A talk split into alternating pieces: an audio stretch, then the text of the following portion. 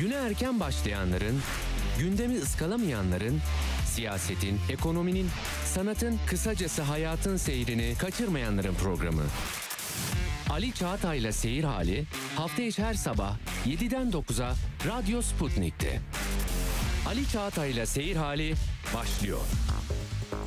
Radyo Sputnik'te seyir halindesiniz. İstanbul 97.8, Ankara 96.2, İzmir 91.0, Bursa 101.4 ve Kocaeli 90.2 frekansından bizi dinleyebilirsiniz.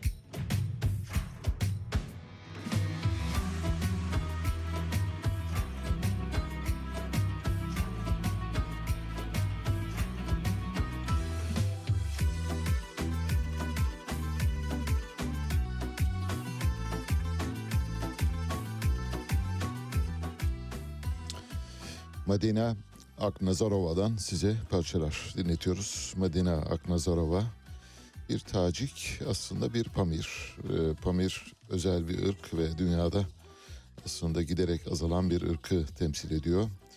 Pamir dünyanın çatısı diye bilinen Ural Dağları, Altay Dağları ve Pamir Dağları diye silsile yoluyla gidersek dünyanın en yüksek noktalarından bir tanesi 7446 en, en yüksek noktasının e, bulunduğu yer. Dolayısıyla çetin insanların yetiştiği yerler aynı zamanda. Madina Aknazarova Pamir diyoruz. Pamir ırkı e, özel bir ırk. Simsiyah saçları ve bembeyaz tenleri olan insanlardan bahsediyoruz. Tenleri adeta porselen renginde. Kendisi 24 yaşında ve çok genç bir sanatçı. İlkokulda keşfediliyor sesi. Özel bir ses tınısı olduğunu fark ediyor öğretmenleri ve onu sanatçı yapmaya karar veriyorlar. Tacikistan topraklarında doğdu. Duşanbe'de büyüdü. Hayatının bir bölümünü St. Petersburg'da geçirdi Rusya'da. Zaten müzik eğitimini de orada aldı. Anne ve babasını çok erken yaşta e, kaybetti demek lazım. Çünkü ayrıldılar. Annesiz ve babasız büyüyen bir çocuk. Yani zaman zaman tabii anneyle babayla birlikte olan ancak anne baba şefkatini bir daimi süreç içinde yaşayan biri değil. Duşanbe'de Ahmet Bobokulov müzik okuluna gitti. Orada eğitimini tamamladı. 2017 yılında Tacikistan'da ilk kez sahneye çıktı. Müthiş bir performans sergiledi. Olağanüstü bir ses olduğu o gün daha iyi fark edildi. Şu anda dinlemekte olduğunuz parçada Bibere Kocan. Pamir ırkı Afganistan, Tacikistan, Pakistan arasında yayılan o coğrafyalarda dağınık biçimde bulunan bir ırk aslında Europoid denilen bir ırk. Europoid ırk diğer ırklarla mesela Armanoidlerle, Dinaritlerle, Alpinitlerle aynı familyadan ancak onlardan ayrılıyor. Tacikler ve Pa- Pamirler, e, Pamirler daha çok Tacikler ve Özbekler arasında yaygın. Böyle dar çıkıntılı, e, ince, zarif burunları var. Erkekleri biraz aşırı kıllı, kadınları tam aksine son derece parlak bir tene sahip. Pamir Dağları Orta Asya'da Tacikistan, Çin, Sincan Uygur Özerk Bölgesi sınırında bulunuyor. Lale'nin aynı zamanda ana vatanı Lale ilk kez Pamir Dağları'ndan çıkmış, dünyaya oradan yayılmış. Himalaya'nın kuzey silsilesindeki dağlara bu adı veriyoruz. Bu dağlarla paralel olan ya da dünyada bu kadar çok söz edilen dağlar silsilesinden bir tanesi de Tanrı Dağları, Altay Dağları, Ural Dağları ve Pamir Dağları dünyanın çatısından size bir ses sunduk. Birazdan yeni parçalar daha çalacağız. En yüksek tepesi 7495 metre. 7495 metrelik bu tepeye Komünizm Tepesi adı veriliyor. Çünkü bir dönemler bildiğiniz gibi o bölge Rusya'nın kontrolündeydi. Afganistan'ın yani Sovyetler Birliği dağılmadan önceki durumdan bahsediyoruz. Başlıyoruz haberlerimize. Bir duyurumuz var. Bir aileden, bir anneden gelen iç yakarıcı, daha doğrusu iç burucu bir mesaj. Ee, sabahleyin 6'da yazdı bana. O yüzden e, sabahın bu saatinde yazdığına göre önemli olduğunu düşündüğüm için okuyacağım. Annenin adını vermeye gerek yok ama e, bu bütün annelerin, aynı durumda olan bütün annelerin aslında yakarışı anlamına gelebilir. Bir sosyal güvenlik e, sisteminden kaynaklanan durumdan bahsediyor ve bunun bir an önce çözüme kavuşturması gerektiğini ifade ediyor. Biz hem e, bugün EYT konusuna ağırlık vereceğiz. Dolayısıyla emeklilikte yaşa takılanlar sosyal güvenlik sistemiyle ilgili uzun bir girizgahımız olacak ama önce bu mesajı paylaşalım. Çünkü bu da sosyal güvenliğin önemli bir parçası. Sosyal güvenlikle ilgilenen kişilerden ya da bürokratlardan dinleyenler varsa bu konuya ilgi göstereceklerini zannediyoruz. Şöyle diyor Ali Bey, kimsenin duyurmadığı ya da duyuramadığı bir konu var. Evde cihaza bağlı olan çocukların fizik tedavisi eve gelen fizyoterapistler tarafından yapılıyordu. Bunlara ev raporu veriliyordu bu fizyoterapistlere. Birkaç ay önce bu raporları yenilenmemeye başlandı. Raporu bitip tedavi alamayan çocuklar tek tek ölmeye başladı. Çünkü fizik tedavi sırasında akciğerlere yapılan uygulamadan yoksun kaldılar. Cihaza bağlı yaşadıklarından kliniğe de gidemiyorlar. Raporları yenilensin diye bağlı oldukları klinikler ya da fizyoterapistler ne kadar başvuru görüşme yaptılarsa da aldıkları cevap Sağlık Bakanlığı'nın yeni kararı budur oldu. Tedaviye muhtaç çocuklar ölüme terk edildi. Evet bu durumda olan çok sayıda çocuk var ve mutlak surette bir fizyoterapistin gözetimi altında bu tedaviyi alması lazım. Elbette cihaza bağlı olduğu süre içinde aile de bu eğitimi alabiliyor ve aile de yardımcı olabiliyor ama e, takdir edersiniz ki ailenin aldığı eğitim eğitimli bir kişinin yaklaşımı gibi olmayabiliyor, hata olabiliyor. Bu da çocukların hayatına mal olabiliyor. Bu yüzden Sağlık Bakanlığı'na buradan çağrımızı ineliyoruz. Fizyoterapistlerin ev raporlarını yenilesinler, yenilesinler ve çocuklar sağlıklı en azından hayatlarını sürdürebilecek durumda olsunlar. Yoksa anne saat 6'da yazmış çocukları ölüme terk ediyorlar diyor. Sağlık Bakanı Fahrettin Koca'ya buradan duyurmuş olalım. Emeklilikte yaşa takılanlarla ilgili düzenleme dün geçti.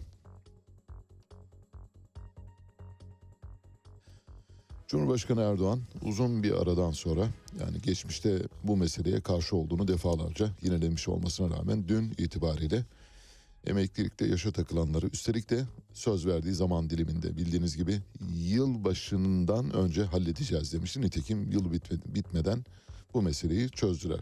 Bence son derece olumlu bir adım. ve alınan kararı da yerinde buluyoruz. Devrimsel bir karar olduğunu düşünüyoruz. İnsanlar dünyaya bir kez geliyorlar ve rahat yaşamak istiyorlar.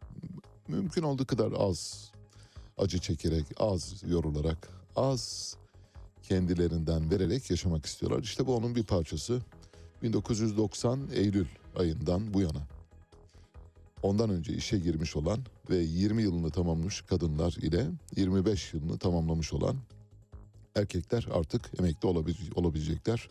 2 milyon 250 bin kişiden bahsediyoruz. Müthiş bir e, topluluk bu elbette. Tabii seçime doğru gidiliyor. Seçime doğru gidildiği için bu kararın alındığını tahmin ediyorsunuz.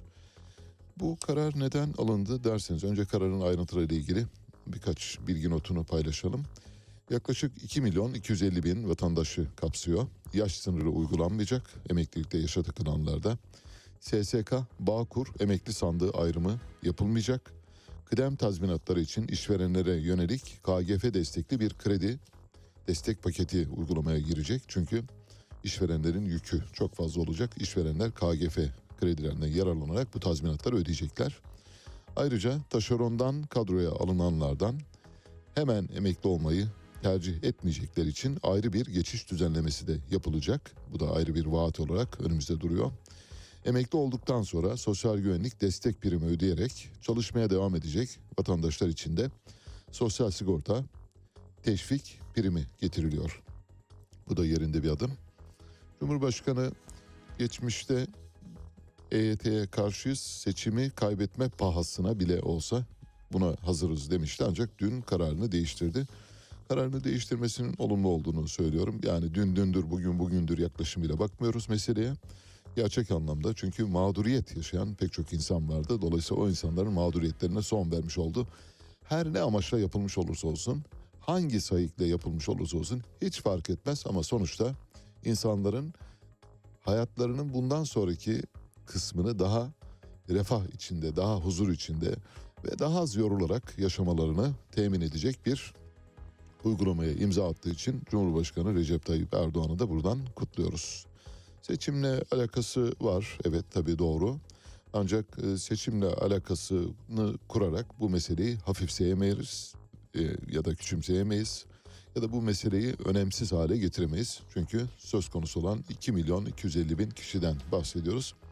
Bu SSK'nın ya da SGK'nın ilk envanter bilgilerindeki bilgi 2 milyon 250 binden daha fazla olabileceğini tahmin ediyoruz. Muhtemelen 3 milyon civarında kişiyi kapsayacak. Bu da önemli. 3, 3 milyon kişi çarpı 4 yaparsanız çok ciddi bir kitleyi kapsadığını düşünebiliriz. Acaba emeklilikte yaşa takılanlar meselesi neden bu kadar acil hale getirildi ve hemen e, bir karar değişikliğiyle gündeme getirildi derseniz yaklaşan seçimlerle ilgili bir çalışmanın sonucu bu. Muhtemelen Cumhurbaşkanı'nın önüne gelen araştırmalar şu sonucu getiriyordu beraberinde. Seçimi kaybediyorsunuz. Mutlak surette bir atak yapmanız lazım. Seçimi kaybettikleri nereden belli? Şuradan belli. Bildiğiniz gibi bununla ilgili daha önce e, yayınlarımızda belirtmiştik. Küçük bir tekrar olması bakımından üzerinden geçeceğim. Türkiye'de şu anda 7 milyon Z kuşağı seçmen var. 7 milyon. Bu 7 milyonun 3,5 milyonu ilk kez bu seçimde oy kullanacak. Ve Z kuşağı ile ilgili hem KONDA'nın yaptığı araştırmalar var hem de uluslararası kuruluşların yaptığı araştırmalar var. Z kuşağının %80'i AK Parti dışındaki partilere oy vermeyi planlıyor. %80'i AK Parti dışındaki kesimlere oy verecekse bu işte 7 milyonun içinde çok büyük bir kitleden bahsediyoruz. İlk kez oy kullanacak olan 3,5 milyon Z kuşağının ise içinde %98'e kadar çıkıyor bu oran. AK Parti'ye oy vermeyeceğim diye. Dolayısıyla bu 7 milyonun birdenbire oy sandıklarından çıktığını düşünüyor. Yani tamamı çıkmıyor belki elbette bir miktarı kalıyor ancak 7 milyonu kayıp seçmen olarak gördükleri için yeni seçmen kazanmaları lazım. İşte o yeni seçmen 2 milyon 250 bin kişiyle geldi. 2 milyon 250 bin kişinin en azından birer ikişer yakını olduğunu düşündüğünüzde aile, eş ve çocuklar olduğunu düşündüğünüzde Z kuşağından ortaya çıkan kaybı böylece ne yapmış oluyor? Telafi etmiş oluyor. Bu bir seçim oyunu ve Cumhurbaşkanı bence EYT düzenlemesiyle Z kuşağına karşı ne yaptı? Şah çekti. Öyle mi dedi. Peki o zaman ben de şah çekerim dedi. Şah çekti bence. Satranç oyunu bu. Doğru oynuyor. Doğru oynadığı için de hani ne derler? Doğru oynayan bileği öpeceksiniz. Bence Cumhurbaşkanı'nın adımı yerinde. Hem getirdiği düzenleme bakımından 2 milyon 250 bin kişinin hayatını kolaylaştırdı. Hem de Z kuşağına karşı kendince bir satranç hamlesi gerçekleştirdi. EYT'yi tekrar söylemek gerekirse, bir cümlede özetlemek gerekirse, EYT ile kaybedilen oylara karşı Cumhurbaşkanı Z kuşağına karşı şah çekti. Şu anda mat durumu var mı yok mu bilmiyoruz. Onu sandıklar açıldığı zaman göreceğiz. Çünkü çok bilinmez bir denklem, çok bilinmeli bir denklem olduğunu söyleyebiliriz. Çalışma ve Sosyal Güvenlik Bakanı Vedat Bilgin de geçmişten kalma devasa sorunları bir bir çözmeye ve bir sosyal devlet olma bilinciyle emeğe sahip çıkmaya devam ediyoruz. EYT meselesini yaş sınırı olmadan çözüyoruz dedi. Hayırlı olsun dedi. Hayırlı olsun diyen biri daha var. Kim olabilir Onurcuğum? Bir kişi daha hayırlı olsun dedi EYT ile ilgili. Tahmininiz? Bravo. Tebrik ederim. Ya her şeyi biliyorsun ya. Vallahi yemin ederim. Şimdi bugün bu haberi de vereyim mi? Yok vermeyeyim. O da onun için daha erken. Doruk'u kaybediyoruz. Doruk gidiyor. Yerine bir arkadaşımız gelecek. Onu bugünlerde seçeceğiz. Ama sanıyorum Onur için de aynı şeyi birkaç ay sonra konuşacağız. O da başka bir yere yerleşiyor. Yani batıda e, kendi kasabasına yerleşmeyi düşünüyor. E, Doruk da e, yurt dışına yerleşiyor. Böylece iki önemli insanı. Mesela ben her gün bu soruyu soracağım ve cevap verecek Onur kalitesinde birini arıyoruz. Bulacağız ama inşallah. Henüz daha Onur burada ama aramızda. Fakat bir süre sonra onu da aramızda göremeyeceksiniz. Evet bildi Kemal Kılıçdaroğlu. Kemal Kılıçdaroğlu hatırlarsanız 18 Temmuz'da bir tweet atmıştı. Tweet sadece bir kelimelikti.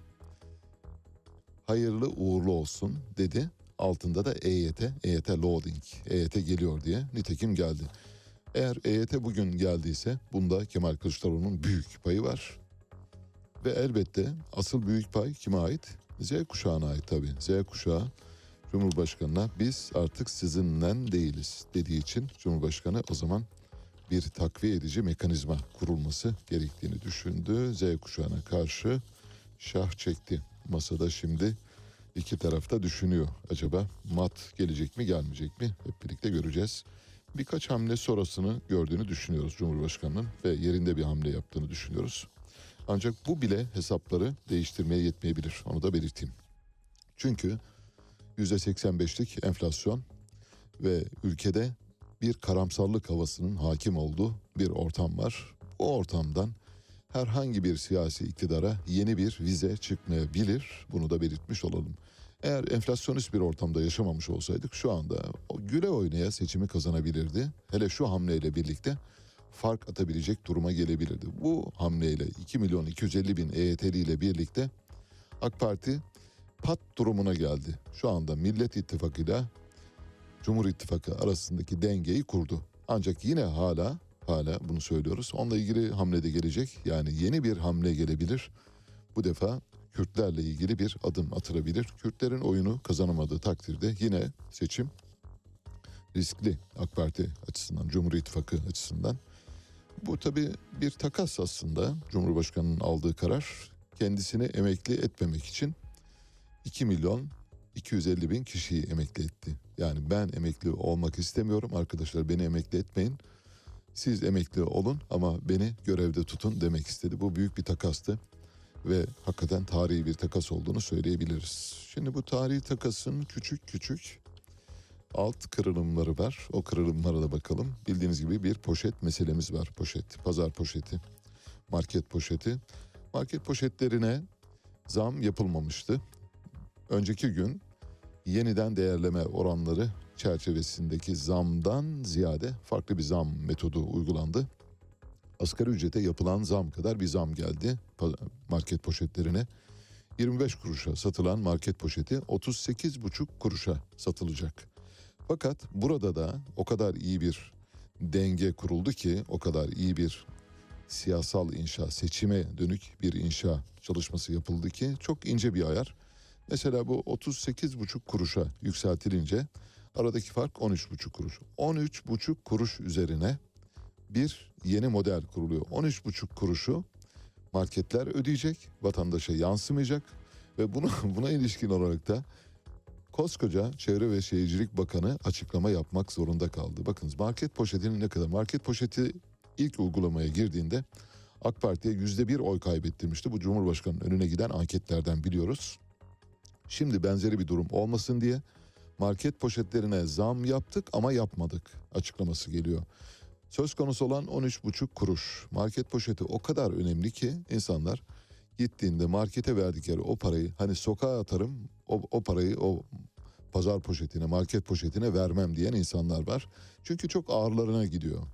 O bugüne kadar bedava aldıkları ve yani bedelsiz almaya alıştıkları bir şeyin parayla satılıyor olması ve üstelik de sıkça kullandıkları bir şeyi parayla almak istemiyorlar. Bu yüzden market poşeti konusunda Çevre ve Şehircilik ve İklim Değişikliği Bakanı Murat Kurum şöyle bir açıklama yaptı.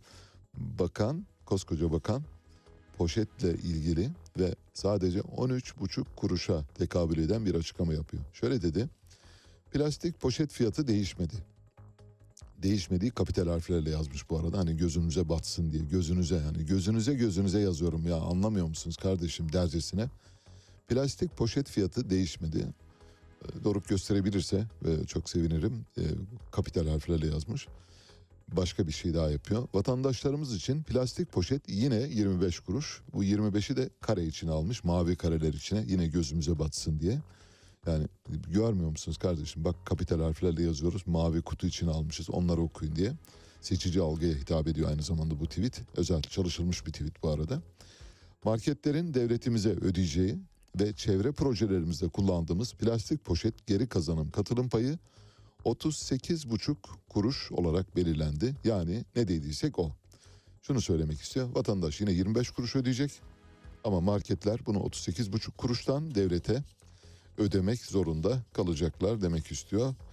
Alevere dalevere tekrar Mehmet nöbete oldu. Marketlerin üzerine bir yük daha bindi. Tabii ne kadar bir yük olduğunu tahmin edemezsiniz.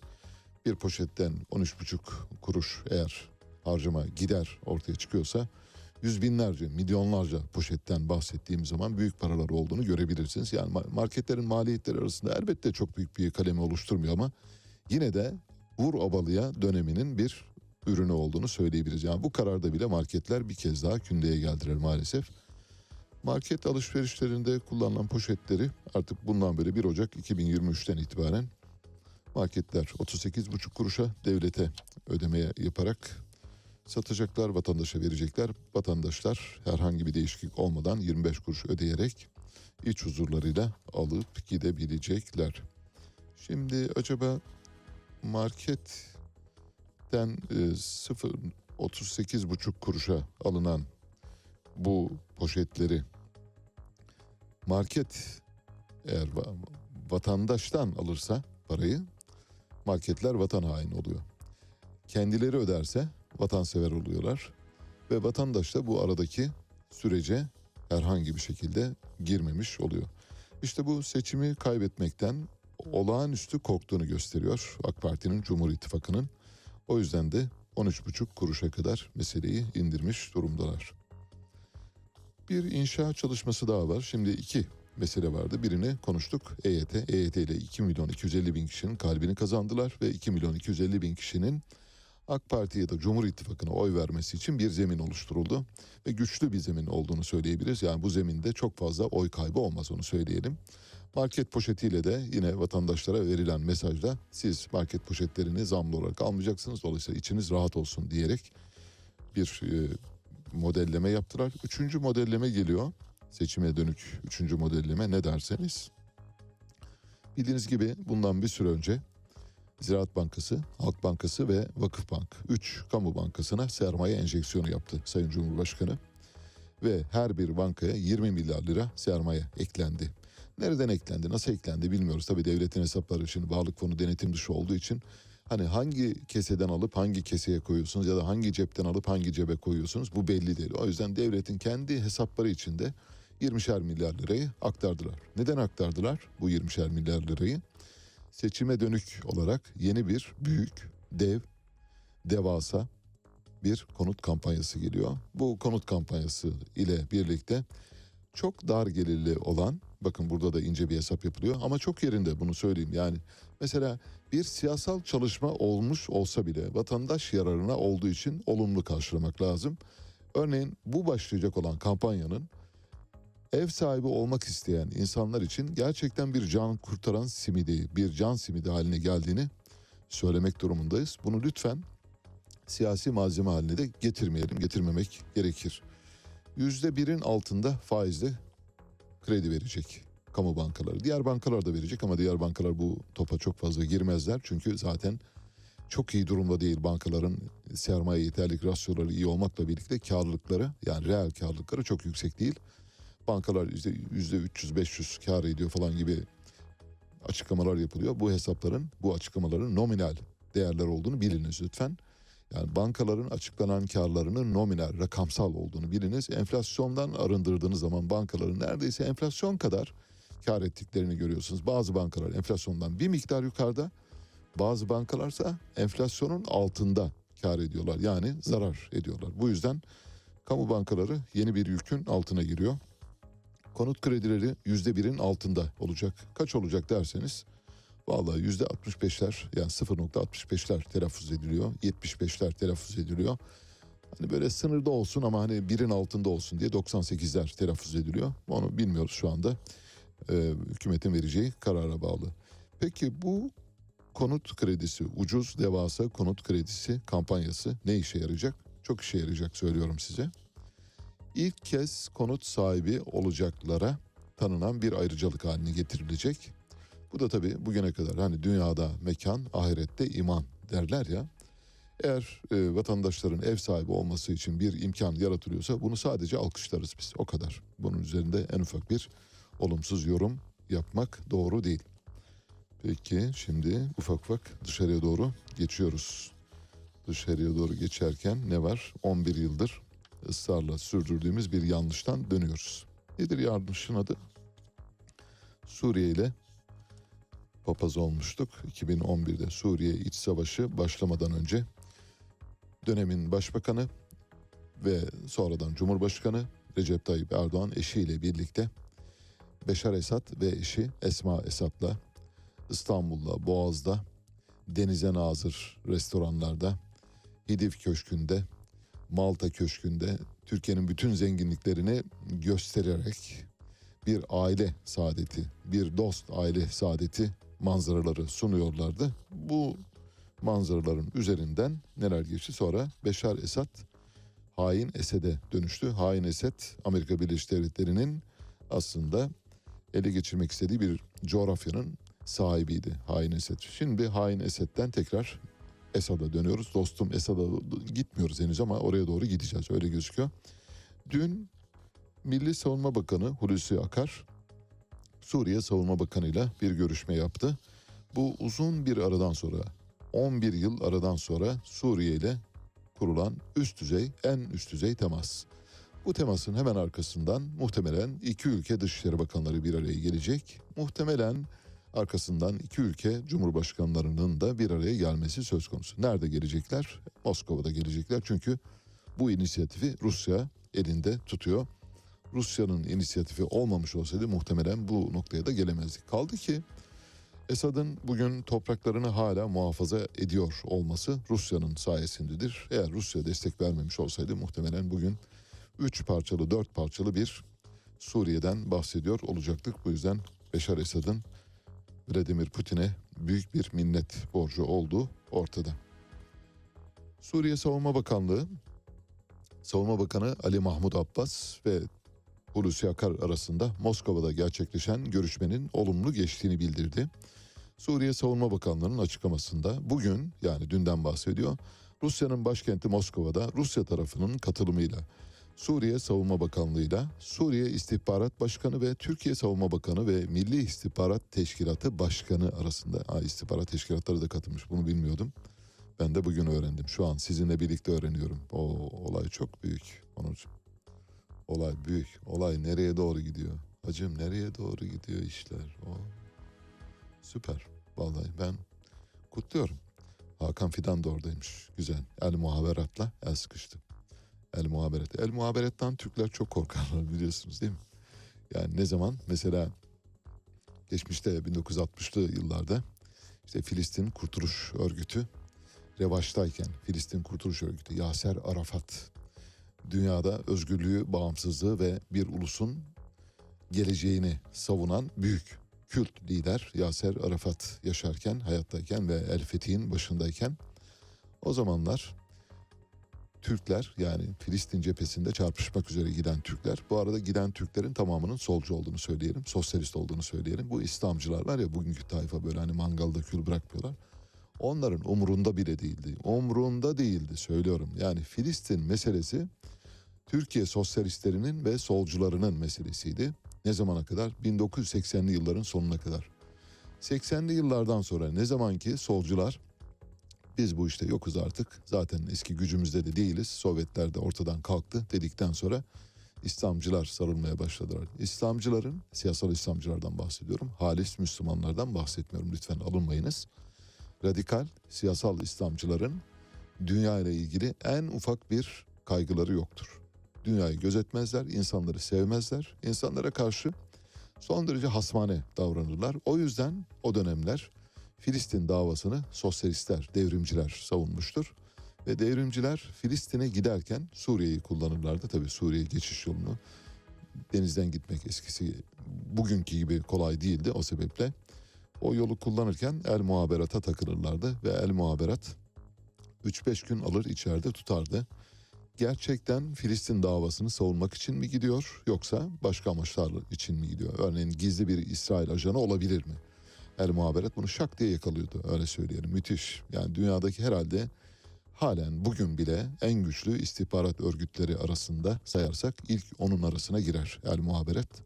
Hakan Fidan'ın da El Muhaberat'la el sıkışmış olması güzel bir şey bence. Türkiye ve Suriye açısından iyi bir dönem başlıyor.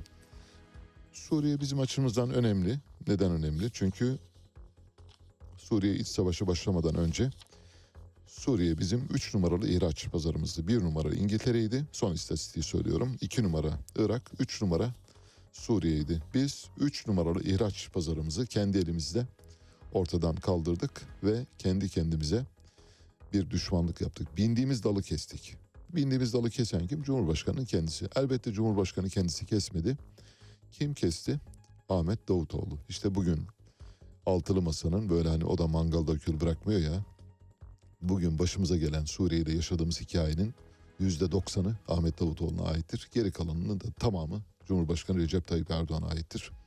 O yüzden hani Sezar'ın hakkını Sezar'a vermek lazım.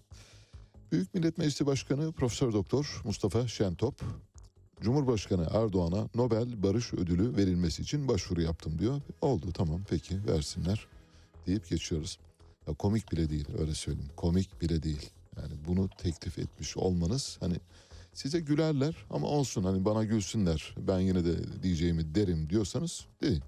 Ama bence gülerler. Şu anda sizin bu yaptığınız öneriye acaba hangi sebepten dolayı bu Nobel'i almasını istiyorsunuz derse mesela Suriye'deki iç savaşa sebebiyet verdiği için mi? Libya'daki durumu seyrettiği için mi?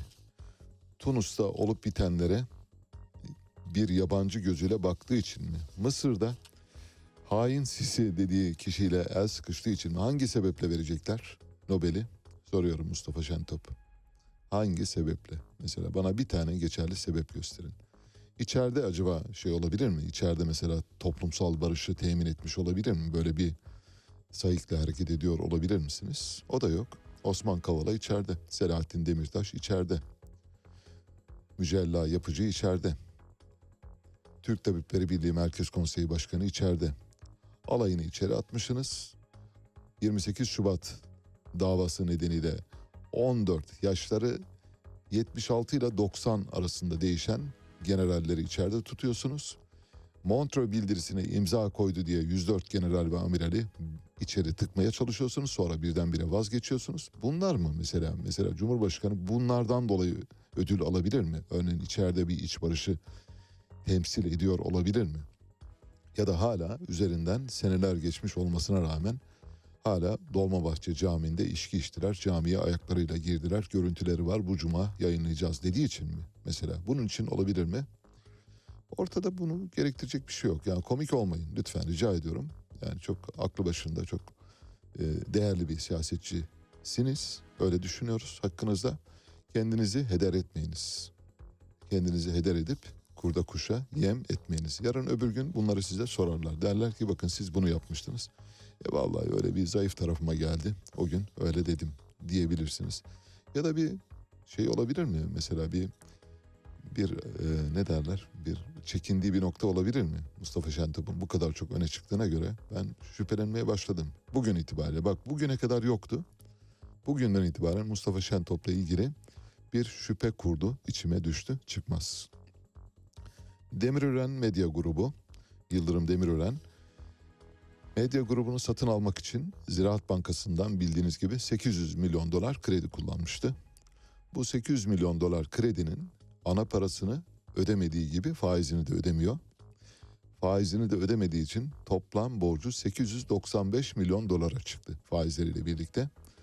Sonra gitti bankaların kapısını çaldı. Dedi ki ben vallahi ne ana parayı ne faizi ödeyemiyorum.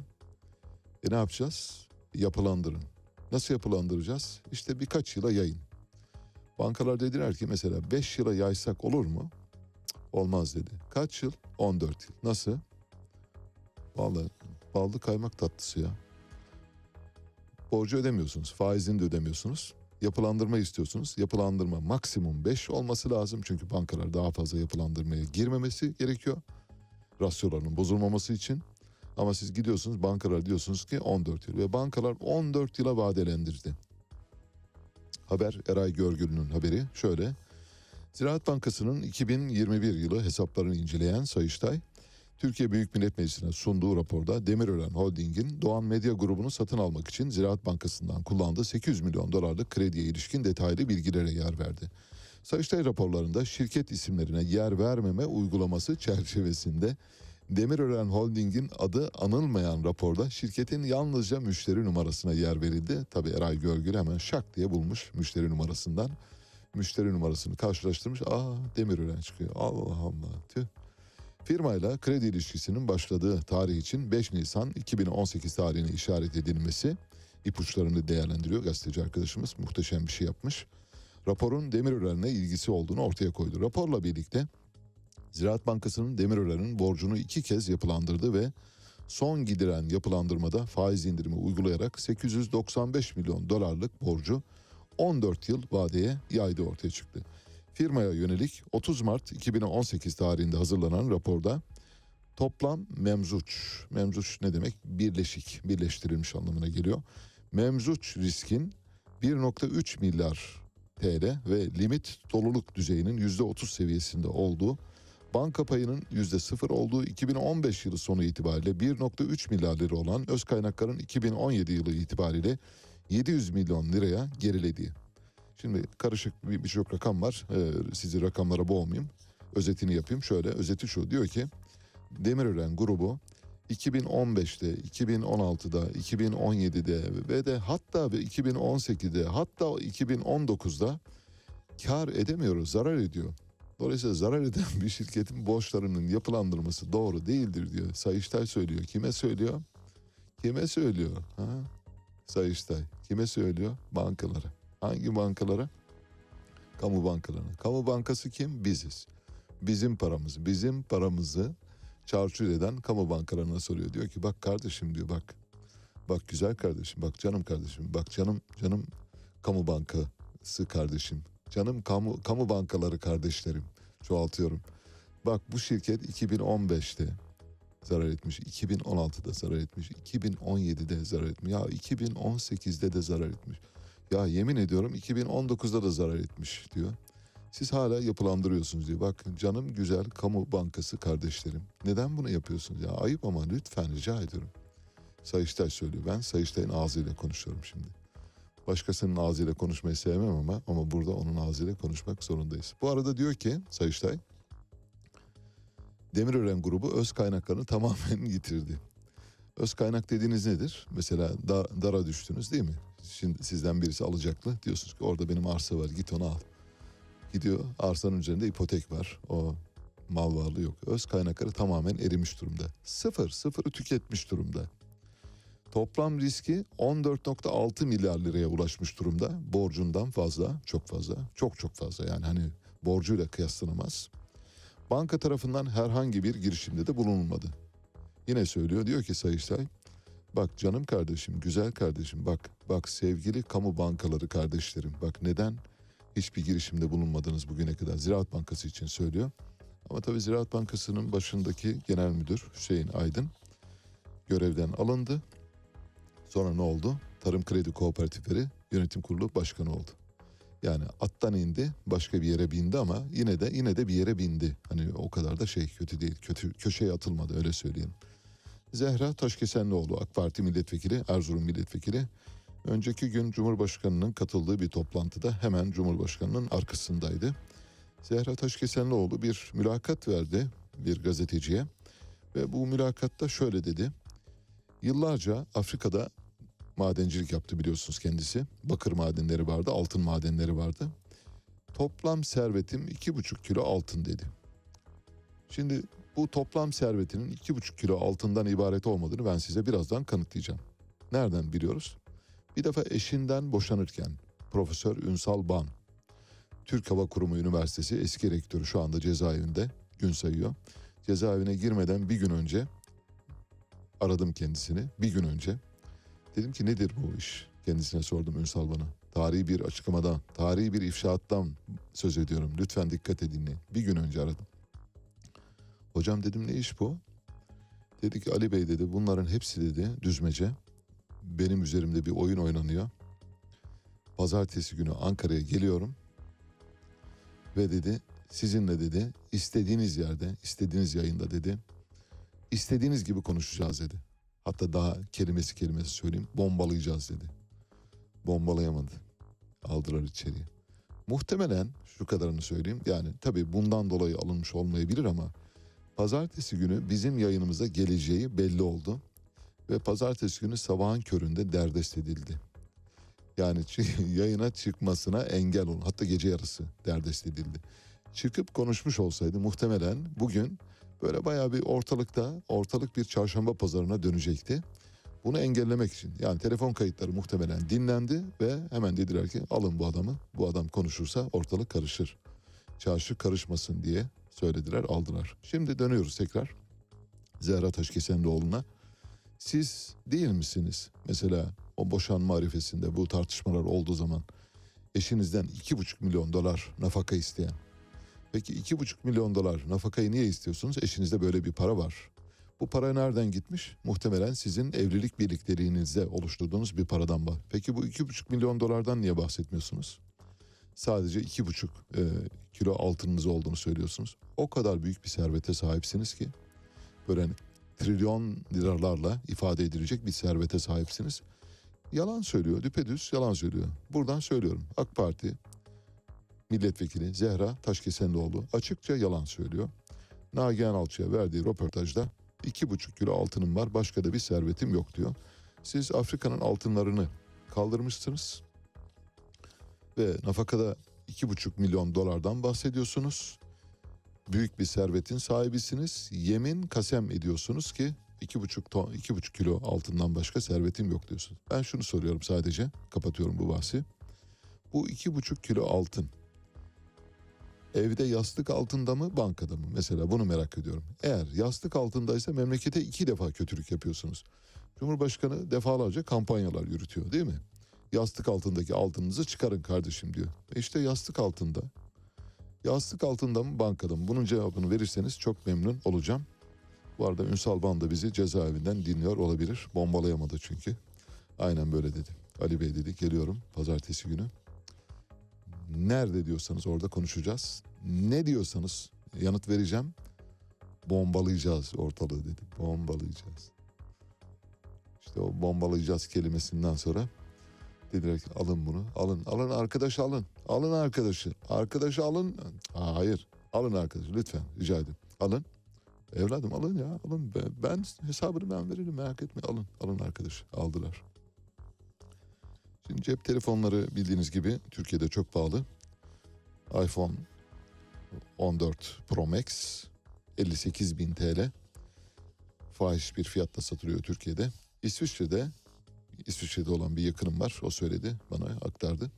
İsviçre'de Türkiye'deki fiyatın 15 bin TL daha altında. Dünyanın en pahalı ülkesinden bahsediyoruz. En pahalı. Hani daha pahalı bir ülke var mı derseniz belki hani Japonya, Tokyo daha pahalı olabilir. Yani Zürih'ten daha pahalı bir kent muhtemelen Tokyo'dur.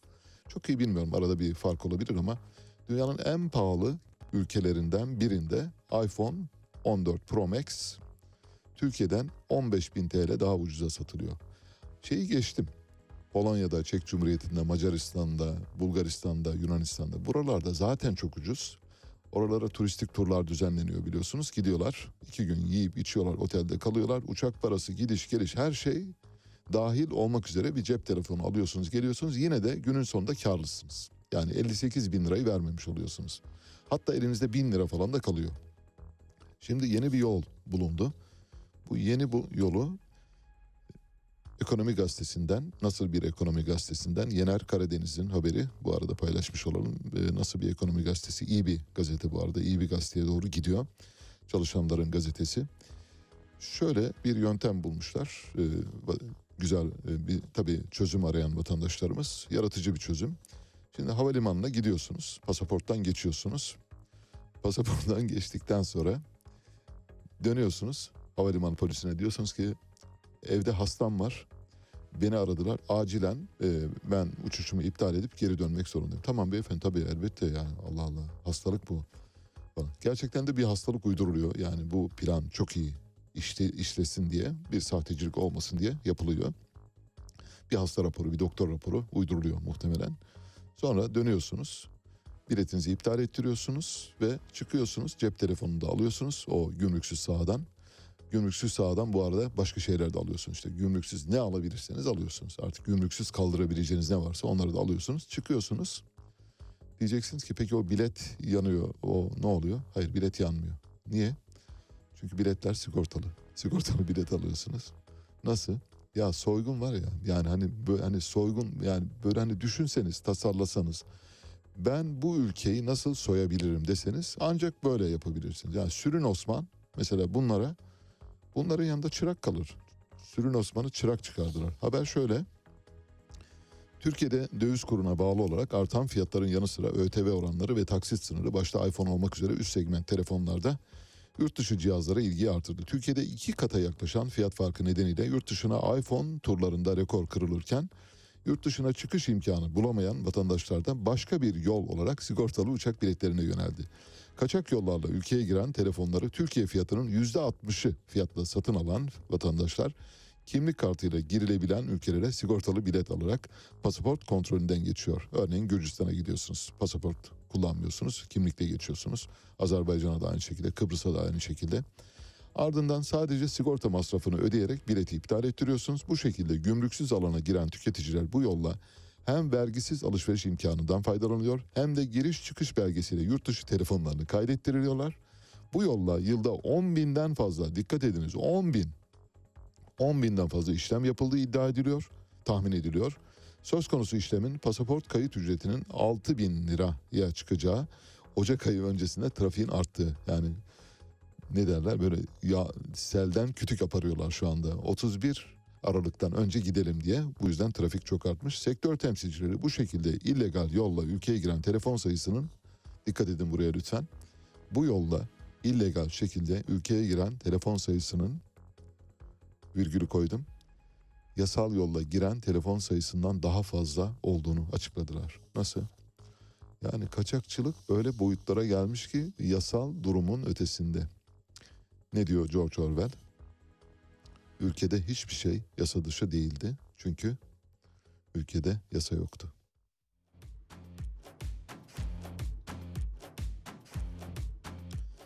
Habere gidiyoruz size. Dünyanın damından Pamir yaylasından bir ses getiriyoruz. Madina Aknazorova. Madina Aknazorova'dan Kabuldor Ast. Birazdan Mehtap Yeni Doğan saat başı haberlerde karşınızda olacak. Müzik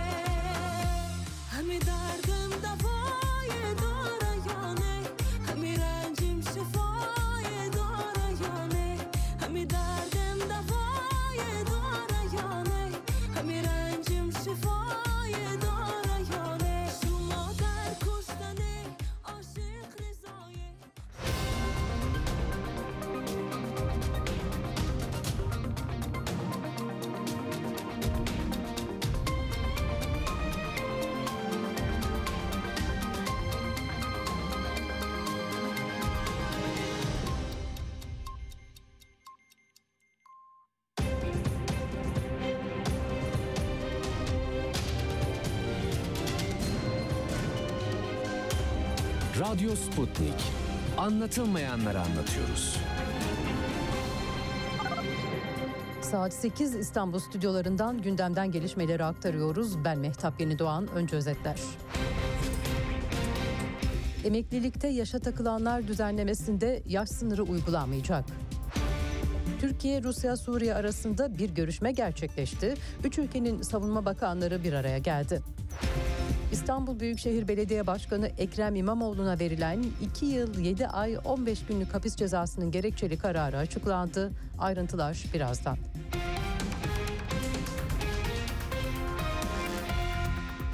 Emeklilikte yaşa takılanlar düzenlemesinde şartlar ne olacak? Yaş sınırı olacak mı? Düzenleme nihai halini aldı ve bir süredir kamuoyunun gündeminde olan sorular yanıt buldu. Düzenlemeye ilişkin ayrıntıları Cumhurbaşkanı Recep Tayyip Erdoğan açıkladı. Emeklilikte yaşa takılanlar düzenlemesinde herhangi bir yaş şartı olmayacak. Prim günü ve sigortalılık süresi tamam olan 2 milyon 250 bin vatandaş doğrudan emekli olabilecek. Emeklilik hakkının kullanılması hususunda herhangi bir yaş sınırı uygulanmayacaktır. Hak sahibi vatandaşlarımızın bir kısmı hizmet birleştirme ve borçlanma işlemlerini zaten başlatmıştır. Diğer vatandaşlarımızın işlemlerini de kısa sürede tamamlayacağız. Yeni düzenlemenin yürürlüğe girmesiyle sistemin mali yükünü dengeleyecek çalışmaları da yaptık. Rusya'nın başkenti Moskova kritik bir görüşmeye ev sahipliği yaptı. Ankara ile Suriye arasında 11 yıl sonra ilk temas gerçekleşti. Milli Savunma Bakanı Hulusi Akar, Milli İstihbarat Teşkilatı Başkanı Hakan Fidan'la Moskova'ya gitti. Akar, Rusya Savunma Bakanı Sergey Shoigu ve Suriye Savunma Bakanı Ali Mahmut Abbas'la bir araya geldi. Görüşmede Fidan'la birlikte Rusya ve Suriye İstihbarat Başkanları da yer aldı. Yapıcı havada geçen toplantıda Suriye krizi, sığınmacı sorunu ve Suriye'deki tüm terör örgütleriyle ortak mücadele çabaları ele alındı. Suriye'de ve bölgede istikrarın temin edilmesi ve sürdürülmesi için üçlü formattaki toplantıların devamı konusunda mutabık kalındı. İstanbul Büyükşehir Belediye Başkanı Ekrem İmamoğlu ve İçişleri Bakanı Süleyman Soylu arasında telefon görüşmesi polemiği yaşanıyor. Soylu, İstanbul Büyükşehir Belediyesi'ndeki terör soruşturmasına ilişkin açıklama yaparken İmamoğlu'nun bir süre önce kendisini aradığını ve kendisinden yardım istediğini söyledi. Bundan belli bir süre önce bu bahsedilen kişi İmamoğlu bizatihi saygılarını sunarak beni aramıştır. Bana belli bir konuda Cumhuriyet Halk Partisi Genel Merkezi zaten beni sevmiyor. Ne olursunuz bana bu konuda yardımcı olur musunuz diye bir ricası da olmuştur. Ama ben kanun ne gerekiyorsa biz onu yaparız dedik ve onu da yaptık. Şimdi bir taraftan işine geldiği zaman alttan almasını bileceksin. Diğer taraftan da dönüp hakaret edeceksin ve bunu kendine ait bir hak olarak göreceksin. Bu iki yüzlülüktür. Soylu, İmamoğlu'nun kendisini yardım kampanyasıyla ilgili de aradığını ifade etti. İstanbul'da yardım toplarken bu yardımın kanunlara uygun olmadığını tespit ettikten sonra İstanbul Büyükşehir Belediye Başkanı beni aradı ve dedi ki Cumhuriyet Halk Partisi Genel Merkez zaten bana karşı biz hemşeriyiz. Ne olursun beni onlara ezdirme. Ama hayatı iki yüzlülük olduğu için ve yalan olduğu için bunu elbette söyleyemez. Aramızda sonra bir telefon görüşmesi daha geçti. Onda gidip Cumhuriyet Halk Partisi Genel Merkezi'ne beni şikayet etti. Bana İçişleri Bakanı böyle böyle söyledi diye. İstanbul Büyükşehir Belediye Başkanı İmamoğlu da İçişleri Bakanı Soylu'nun beni aradı iddiasına sosyal medya hesabından yanıt verdi. İmamoğlu bu iddiayı yalanlayarak bunu ispat edersen ben, edemezsen sen istifa etmelisin ifadelerini kullandı. İstanbul Büyükşehir Belediye Başkanı İmamoğlu'na Yüksek Seçim Kurulu üyelerine hakaret suçundan verilen 2 yıl 7 ay 15 gün hapis cezasının gerekçesi açıklandı. Mahkeme 17 sayfalık gerekçeli kararında neden alt sınırdan uzaklaşarak ceza verdiğini anlattı. Buna göre İmamoğlu'nun yargılamayı ciddiye almaması ve olumsuz davranışları nedeniyle indirim uygulanmadığı kaydedildi. İmamoğlu'nun sözlerine başlarken İçişleri Bakanı Süleyman Soylu'ya cevap verdi. Ancak sözün muhatabının Yüksek Seçim Kurulu üyeleri olduğu ifade edildi. Sanığın sözlerinin muhatabının İçişleri Bakanı olduğunu ileri sürmesi cezadan kurtulmaya yönelik geliştirilen bir savunma olarak değerlendirilmiştir denildi.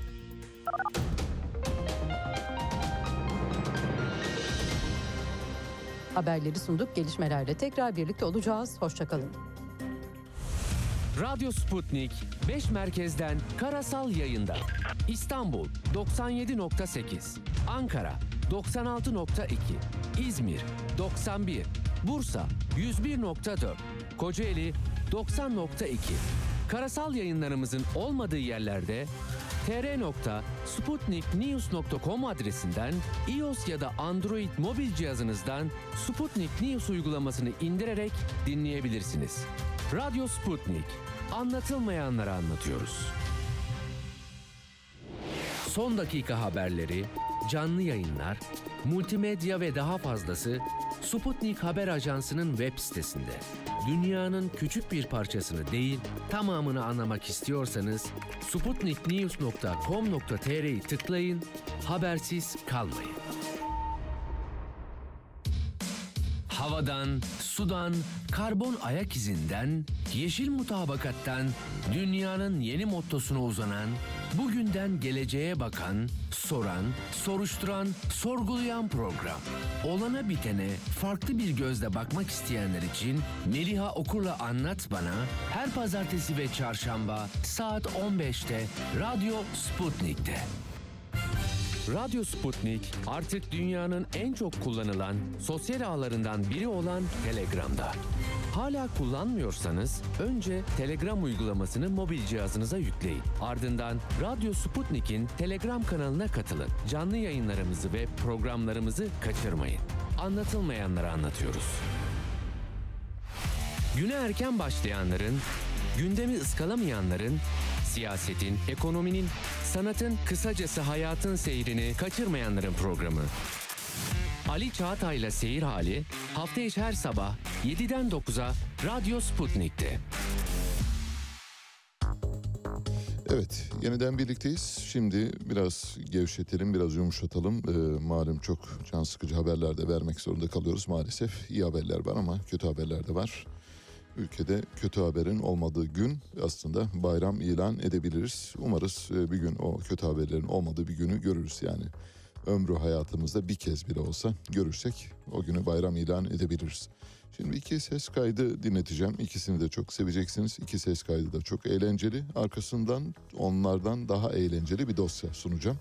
O dosyaya bayılacaksınız. İpucu vermiyorum. Dosyayı sunmaya başladığım zaman e, anlayacaksınız. Tabii biraz ironik bir dosyadan bahsediyorum ama çok beğeneceksiniz.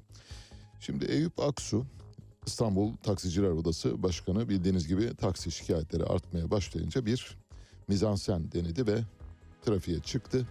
Arkasında kameralar, gazeteciler ya da kendine özgü bir gazeteci ordusu var. Onlar çekiyorlar ve Eyüp Aksu bir taksiyi durduruyor. Taksiyi durdururken görüntüyü tarif etmem lazım çünkü ekranda görmeyenler bakımından önemli.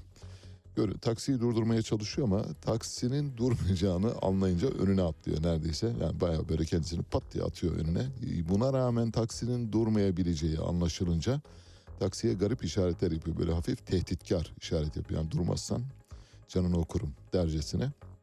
Derken taksi duruyor. Sonra dönüyor diyor ki bakın gördünüz mü durdu taksi. Fakat taksinin içindeki şoför kafayı uzatıyor. Diyor ki buyur başkanım nasıl dinliyoruz. Burada kendimiz işaret ederek yolcu gibi durdurarak yolculuk yapmaya çalıştık. Buyur başkanım. Hayırlı işler, kolay gelsin. Tamam başkanım. Boşun başkanım. Siz gördünüz ki hiçbir taksi nereye gidiyorsunuz diye sormuyor. İşte mizanseni eksik kurgulamışlar. Mesela şoföre şunu tembih etmeyi unutmuşlar. Bak e, başkanım demeyeceksin. Buyur, buyur abi nereye gidiyorsun falan diye sorman gerekirken buyur başkanım diye giriyor. Dolayısıyla mizansen bozuluyor. Ama olsun işte ve bu kadar yani bu kadar zeka sahibi bir insan. Bu, bu kadar devasa bir sivil toplum örgütünün başındaki kişinin zekasının ne, ne olduğunu kanıtlayan örneği bence gösteriyor. Yani taksici esnafı bu başkana layık değil söylüyorum. Taksici esnafı, taksici esnafının yüzde 98'inin ahlaklı, meslek etiğine uygun ve insansever olduğunu düşünüyorum. Tüm taksicilerin. içinde yüzde ikilik bir kesim vardır. Onlar muhtemelen bu olumsuz durumlara sebebiyet verenlerdir. Onlarla Eyüp Aksu aynı familyadan. Onları ayırıyorum. Ama diğerlerinin gerçek anlamda iyi niyetle işlerini güçlerini yaptıklarını biliyoruz, görüyoruz, onları takdir ediyoruz. Peki bir ses kaydı daha dinleteceğiz. Bu defa Rümeysa Kadak. Rümeysa Kadak halkla ilişkiler çalışmalarını hızlandırıyor. Geçtiğimiz günlerde bir ses kaydı daha doğrusu görüntü izletmiştik. Orada vatandaşı dinliyor. Diyor ki ben diyor sizi dinlemeye değil anlamaya geldim. İşte buyurun kartım sonra beni arayın diyor. Bu halkla ilişkiler yöntemi olarak kullanıyor. Şimdi yeni bir halkla ilişkiler yöntemi kullanıyor. İzliyoruz. Milletvekiliyim. Sosyal medyadan yazıp geldim. Normalde sadece gençlerle buluşacaktık. Ne abimizi ne sizi böldük. Asla limit koymadık. Etrafı çevirmedik. Sarıyer'de Ben eğer merkezde saçımı şu anda buluşuyoruz. boyamış olsaydım gençlerden sayardınız belki. Yok Ama canım biz saçımı saça bakmıyoruz, Ya ben şekle şunu demek bakmıyoruz. istiyorum. Buradaki arkadaşların çoğuyla da daha önce tanışmadım. Ben maksadım şu burada esnaf ziyareti yaparken gençlere selam verecekken ben yarın buradayım dinlemek isterim eğer derdiniz varsa gelin bizzat görüşelim dedim. Bence siyaset böyle bir kurum olmalı. Daha transparan, daha açık olmalı. Müthiş. Tek kelimeyle bir halkla ilişkiler dehası. Yani şu anda dünya bir dehayla tanışıyor. Peki şunu soracağım Onurcuğum. Ee, neden Rümeysa Kadak bu ara böyle çok e, ön planda? Neden çok çıkıyor? Neden bu halkla ilişkiler çalışmalarını yürütüyor acaba? Tahminin var mı? Yoksa yok de. Yoksa yok yani darılmam. Söyleyeceğim çünkü. Z kuşağını kuşat diye. Dediler ki bak Z kuşağı bize şaşı bakıyor. Siz şöyle bir çıkın, çıkın Z kuşağını kuşatın ama o geçti. Söylüyorum size bu Rümeysa Kadak'la şunla bununla öyle 3-5 kişiyle falan olacak bir şey değil. Anketler ortada yani çok sağlam anketlerden bahsediyorum. 7 milyon Z kuşağının yüzde 80'inden fazlası AK Parti'ye oy vermeyeceğini belirtiyor. İlk kez oy kullanacak olan 7 milyonun 3,5 milyonu bu seçimde ilk kez oy kullanacak. Onların arasında da oran %98'e kadar çıkıyor. AK Parti karşıtı. O yüzden Rümeysa Kadak böyle kart mart dağıtarak olan yok olmaz. Söylüyorum buradan. Yorulmasın. Yani kendisine de buradan duyurmuş olalım. Bu arada e, Ünsal Ban'la ilgili bomba e, söyleşimden dönük olarak bir iki izleyiciden şey geldi. E, yani hani nasıl böyle bir konuşma yaptınız anlamında sordular. Hikaye şu. Ünsal Ban'ı tabii çok eskiden tanıyorum yani yeni bir değil. Hukukumuz var bir parça. Rektör olmadan öncesinden de tanıyorum. Sıradan bir öğretim üyesiyken daha doçentliğinden hatta kısa pantolonla dolaştığı günlerden tanıyorum. O yüzden bir hukukumuz var yani hani böyle teklifsiz konuşabilecek durumda olduğum için açtım. Yani zor durumda bir insan var. Ne, nedir hocam bu falan deyince işte bana onları söyledi. Ali Bey dedi merak etmeyin dedi. Geliyorum dedi İstanbul'a dedi. Çıkacağız dedi. İstediğiniz yerde konuşacağız. Bombalayacağız dedi. Bombalayamadı. Şu anda içeride. Peki hazır mısınız? Güzel bir dosya geliyor. Onucum bir 3-4 dakikanı istiyorum. 3-4 dakika sonra telefon olursa sevinirim. Şimdi siyasi partiler acaba kendilerini nasıl görüyorlar diye bir çalışma yaptım. Hangi siyasi parti ne kadar oy alacak diye bir çalışmaya imza attık. Dün itibariyle küçük bir çalışma yaptım. Hani böyle çok yorulmadım onu söyleyeyim ama ama tabloyu bir araya getirdiğimizde siyasi partilerin kendilerini dev aynasında gördüklerini görüyoruz. Mesela küçük partiler dediğimiz ben bunların birçoğuna tek kişilik parti diyorum. Tek kişilik parti çünkü sadece parlamentoya liderini taşımak üzere kurgulanan partiler.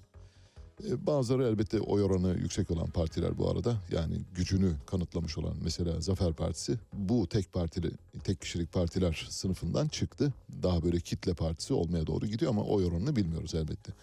Şimdi bu küçük partiler dediğimiz partilerin liderlerinin kendi ağızlarından oy oranlarını vereceğim size.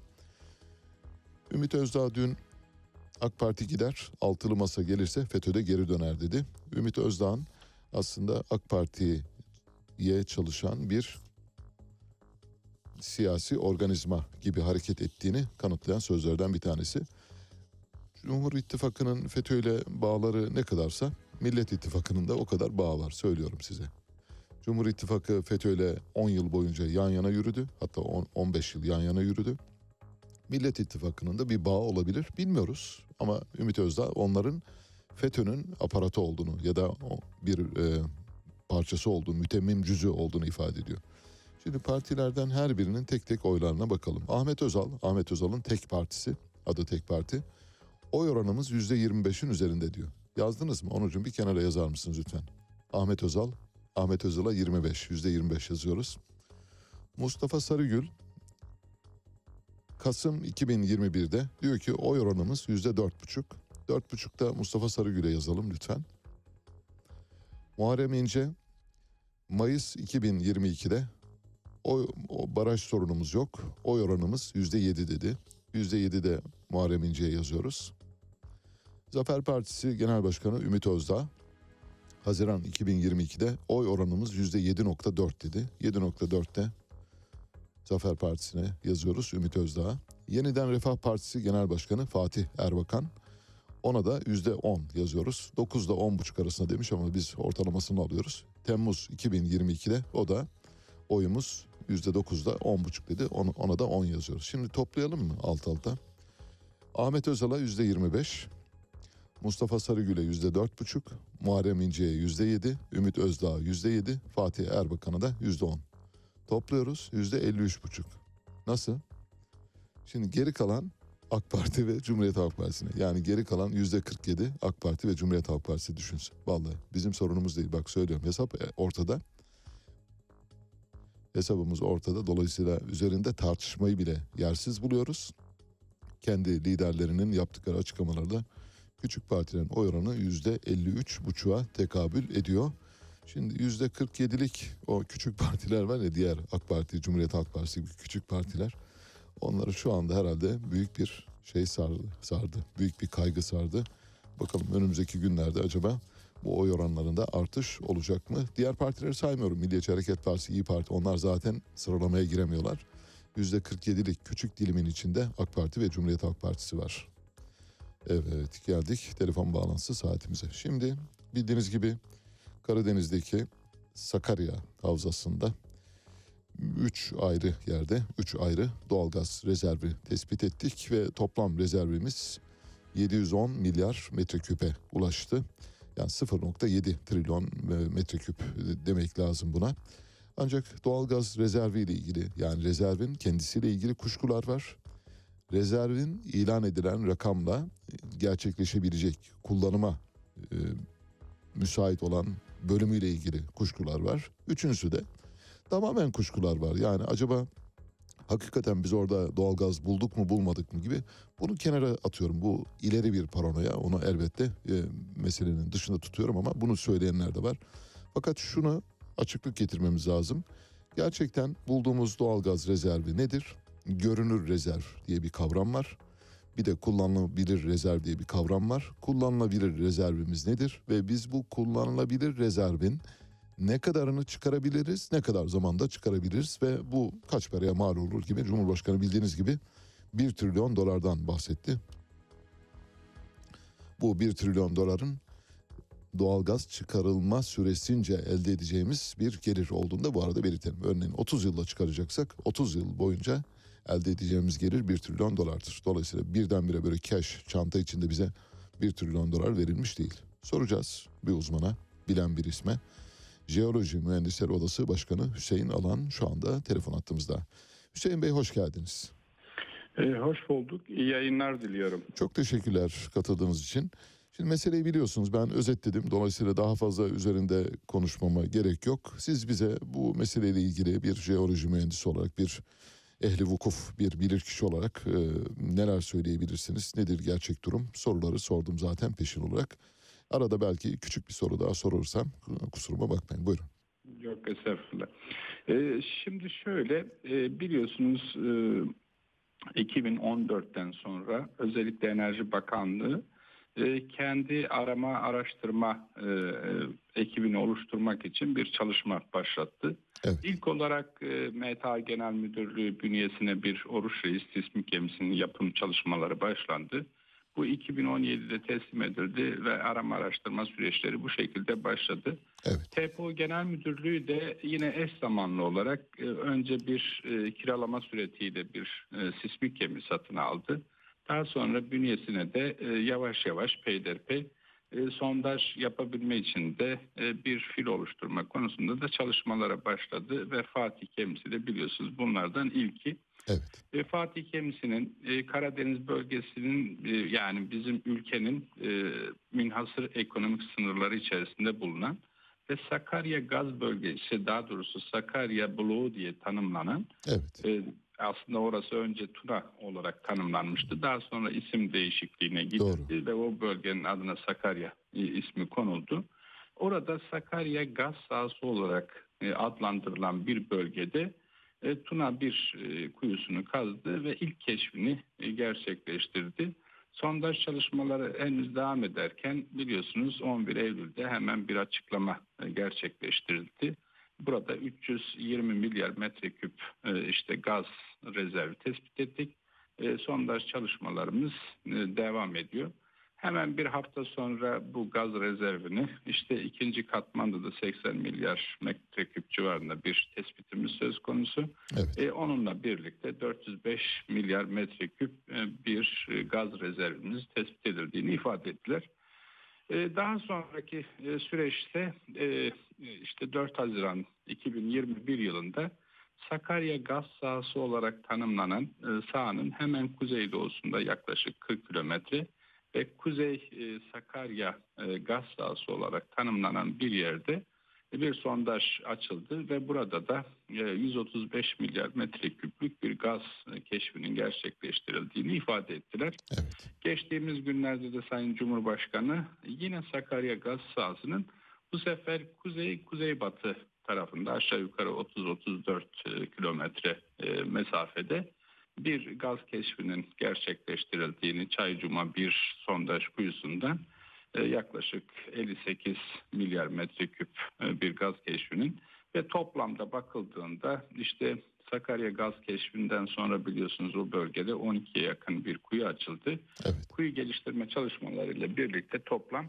rezervin 4 710 milyar metreküp e, civarında olduğunu da ifade ettiler. E, bugünkü e, fiyatlar biliyorsunuz e, gaz, petrol fiyatları çok yüksek seviyede. E, bu fiyatı da bugünkü satış fiyatı üzerinden çarpıp işte 1 trilyon dolar e, civarında bir varlığın orada tespit edildiğini ifade ettiler. Evet. Şimdi Sakarya gaz bölgesinde bir keşfin yapıldığı doğru ama dünyanın hiçbir yerinde daha sondaj çalışmaları devam ederken bir rezerv açıklamanın çok yanlış olduğunu hepimiz biliyoruz. Yani Yanıltıcı olması bakımından değil mi diyorsunuz? yanıltıcı çünkü daha e, biliyorsunuz e, sondaj e, noktasal bir alanın Tabii. size verilerini verir. Tabii. Sizin en azından o bölgede geliştirme test çalışmaları e, ondan sonra test çalışmaları sonucunda işte buralardaki rezerv miktarını açıklama açıklayabilirsiniz. Ama diyelim ki Çaycuma e, diye adlandırılan gaz sahasında daha tek sondajımız var. Hemen 58 e, milyar metreküp açıklama yaptık. Evet. E yine Kuzey Sakarya bölgesinde tek sondajımız var. 135 milyar metreküp e, rezerv açıkladık.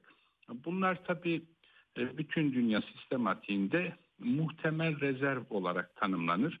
Tabii. Buna ilişkin yani görünür rezerv haline getirebilmemiz için mutlaka jeolojik araştırmaların devam etmesi, e, kuyu açım sayısının arttırılması, e, test çalışmalarının yapılması ve burada üretim süreçlerinin başlaması lazım ki gerçek nitelikli biz bir e, rezervden yani görünür rezervden bahs- bahsedelim. Aksi takdirde e, bunlar e, ön muhtemel diye tanım etti, tanımladığımız muhtemel rezervimiz bu ama bunun altında üstünde olur e, gibi bir yaklaşım sergileyebiliriz. E, bu maalesef e, bu şekilde olmadı. Siyasi amaçlar çerçevesinde e, kullanıldı anlaşılıyor.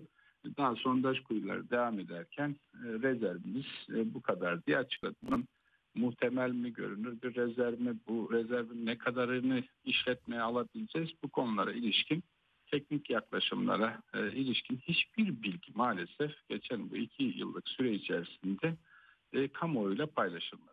Halbuki TPO Genel Müdürlüğü bir kamu şirketi. Tabii. E ondan sonra 85 milyon Ve insana deneyimli bir şirket tabii. Evet. bir kuruluş. Yani herhangi bir şirkette siz pay sahibi olsanız yani hisseder olsanız her yıl genel kurulunu yapıp size bu- bu yıl yaptığı çalışmalar konusunda bilgi vermek zorunda olan kuruluşlar. Yani borsada herhangi bir şirketi dahi bile alsanız yapması gereken süreçler bunlar. Tabii. Ve düşünün 85 milyon alın teriyle kurulmuş bir şirket kamuoyuna doğru düzgün bilgi ver veya yanıltıcı e, bilgiler e, sunarak e, manipülatif bir e, işlem gerçekleştiriyor. Bugün burada maalesef e, yani halkın açıklanan rakamlara güvenmemesinin altında da e, bu sis perdesinin yattığını düşünüyorum. Yani TPO Genel Müdürlüğü bir kamu şirketi olarak 85 milyon insanımıza doğru ve e, doyurucu bilgiyi vermesi gerektiğini düşünüyorum. Her şirketin bir gizlilik politikası olabilir. Buna saygı duyuyorum ama e, sonuç itibariyle bu kamunun e, bir şirketi 85 milyon insan doğru bilgi beklemek durumunda. E, bu konuda aslında defalarca ilgili genel müdürlükle görüştük, düşüncelerimizi de aktardık. Hiç olmazsa bizim bu süreç içerisinde görev alan meslek örgütlerine doğru bilgilerin aktarılması oluşan kaygı veya tedirginliği veya bilgi kirliliğini önleyebileceğini ifade ettik.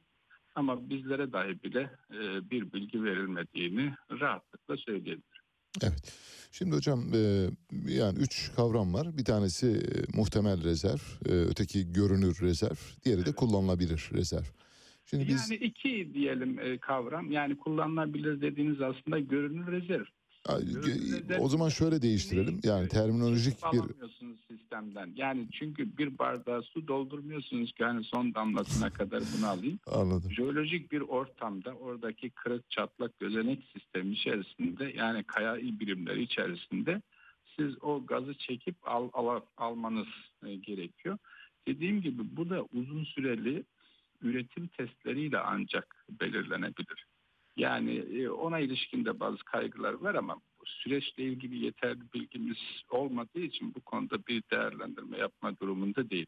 Evet. Ama sonuç itibariyle o jeolojik ortamda sizin belirlediğiniz görünür rezervin ne kadarını alacağınızda e, henüz bekül yani soru işaretli.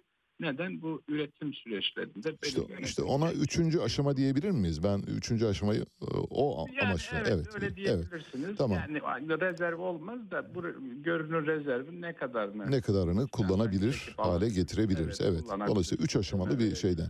Evet. Şimdi e, birinci aşamayı geçiyorum. Ya o, o zaten bir tahmine dayalı. Evet. 2 ve 3'ün aslında e, son derece meşkuk yani kuşkulu olduğunu e, düşünüyorum ben. Bilmiyorum yani benim şu ana kadarki edindiğim kamuoyunda edindiğim bilgiler ben e, bir jeoloji mühendisi değilim, petrol mühendisi değilim, doğalgaz konusunda uzmanlığım yok ama ve yani ben bir vatandaş olarak işte okuduklarını anlamaya çalışan bir vatandaş olarak baktığımda 2 ve 3'ün son derece meşkuk, kuşkulu olduğunu düşünüyorum. Size göre? E, e, yani sadece sizin açınızdan değil bizim açımızdan da neden? Çünkü bilgi yani enformasyon yok. Topluma doğru bilgi vermeyince şimdi ben de bir jeoloji mühendisleri odası başkanım. 20 bine yakın e, işte meslektaşım var. Evet. 300'ün üzerinde meslektaşım da TPO Genel Müdürlüğü'nde bu süreci yönetiyor. Arama, araştırma, geliştirme süreçlerinde 24 saat esasına göre çalışıyor bu meslektaşlarım. Düşün TPO'da 300'ün üzerinde meslektaşım var. Benim bilgi sahip olduğum yani enforme ettiğim bilgi dahi bile bu kadar. Şunu e, söyleyeyim yani e, buna gerek olmadığını düşünüyorum. Yani Türk halkının herkes yani 85 milyon insan orada bu kaynak bulundu diye hepimiz aynı sevinci paylaşıyoruz. tabii. Aynı kıvancı e, paylaşıyoruz. Doğru bilgilerin topluma verilmesinin ben hani herhangi bir sakıncasının olmadığını düşünüyorum. Bu konuların hepsinin orada tartışılması, özellikle bilim camiası, meslek örgütlerinin ilgili bu konuyu ayrıntılı bir şekilde tartışması varsa o kuruma da katkı vermesi gerektiğini düşünüyorum. Bakın aynı Enerji Bakanlığı dün borç çalıştayı yaptı. E, Eti Maden e, Evet. Genel Müdürlüğü. O toplantıdaydım. Davet etmişlerdi. Bizi informe ettiler. Mesela işte Türkiye'nin bugün e, Eti Maden'in dünya bor piyasasında aldığı payın ne olduğunu, yürütülen faaliyetleri, çalışmalar devam eden e, fabrikaları, ne bileyim işte bor karbür fabrikası e, önümüzdeki Ocak ayının sonlarına doğru açılacağını ifade ettiler Bandırma'da yıllık bin ton kapasiteli. E, önümüzdeki süreçte Kütahya'da e, 4000 ton e, yıllık e, üretim kapasiteli bir bor karbür fabrikası daha kuracaklarını ifade ettiler. Yine Kütahya'da ferro e, bor tesislerinin e, çalışmalarının devam ettiğini ifade. Yani biz bu tür bilgileri bekliyoruz. Üniversiteden, meslek örgütlerinden insanlar çağırdılar, enforme ettiler. Bundan dolayı da sevinç duyduk. Yani bu çalışmalar yürütülüyor diye. Yani benzer uygulama mesela TPO Genel Müdürlüğü tarafından neden yapılmaz? Bilim camiası neden çağrılmaz bu alandan yetkin insanlar? Meslek örgütleri davet edilip ya şu bölgelerde de test çalışmaları yapın, sondajlar yapın sizin verileri. Yani bu veriler e, ilgili birimler hiç olmasa açılırsa e, bu konuda e, ilgili insanlar da e, bu kuruma katkı verecektir düşünceleriyle, fikirleriyle, bilimsel çalışmalarıyla, yaklaşımlarıyla. E, ben aynı e, şeyin süreçlerin TEPO Genel Müdürlüğü tarafından da yürütülmesi gerektiğini. TEPO bu ülkenin bir kuruluşu, göz bebeği kuruluşlarından biri. Bu şekilde e, doğru veya eksik, e, doğru demeyeyim de yani eksik bilgilerle e, toplumun kafasında kuşku yaratacak e, şeylerden uzak durması gerektiğini düşünüyorum. E, Evet. bunlar bizim kurumlarımız. Tabii. Bu kurumların da bizlere doğru bilgi vermesi gerektiğini düşünüyorum. Son bir şey soracağım Hüseyin Bey. Şimdi e, yabancı e, ya dostlarınız ya, yani uluslararası alanda bu konuda çalışma yapan jeoloji mühendisleri, petrol mühendisleri, doğalgaz mühendisleri e, ya da yer kabuğuyla ilgilenen e, örgütler, sivil toplum örgütleri. Ya, yani buradaki işte en büyük otorite hangisidir bilmiyorum ama hani işte o işin Kabe'si neresiyse Oralar ne diyor mesela? Oralardan e, aldığınız bilgiler var mı? Yani uluslararası camianın kabul gören ve akredite e, olduğu kuruluşlar bu meseleye nasıl bakıyorlar? Eğer bilgi sahibiyseniz onu da bizimle paylaşırsanız Yani öyle noktalayalım. Söyleyeyim. E, Dün tabii bu kuşkular çok yüksek e, sesle dile getirilince ki Cumhuriyet Gazetesi de bizlerle birer röportaj yapmıştı farklı. Şey, benden de bu röportaj almışlardı. Evet. Dünyada bu sistem nasıl oluyor? Bağımsız kuruluşlar var. E, AAPG yani Amerikan Petrol e, Jeologları e, Birliği'nin e, bir şeyi. Onun belirlediği standartlar var. Yani uluslararası standartlar var. Tamam. Bu bağımsız kuruluşlar gelir bu bölgede inceleme yapar. Bunların jeologları, petrol jeologları, efendim petrol mühendisleri bir araya gelir.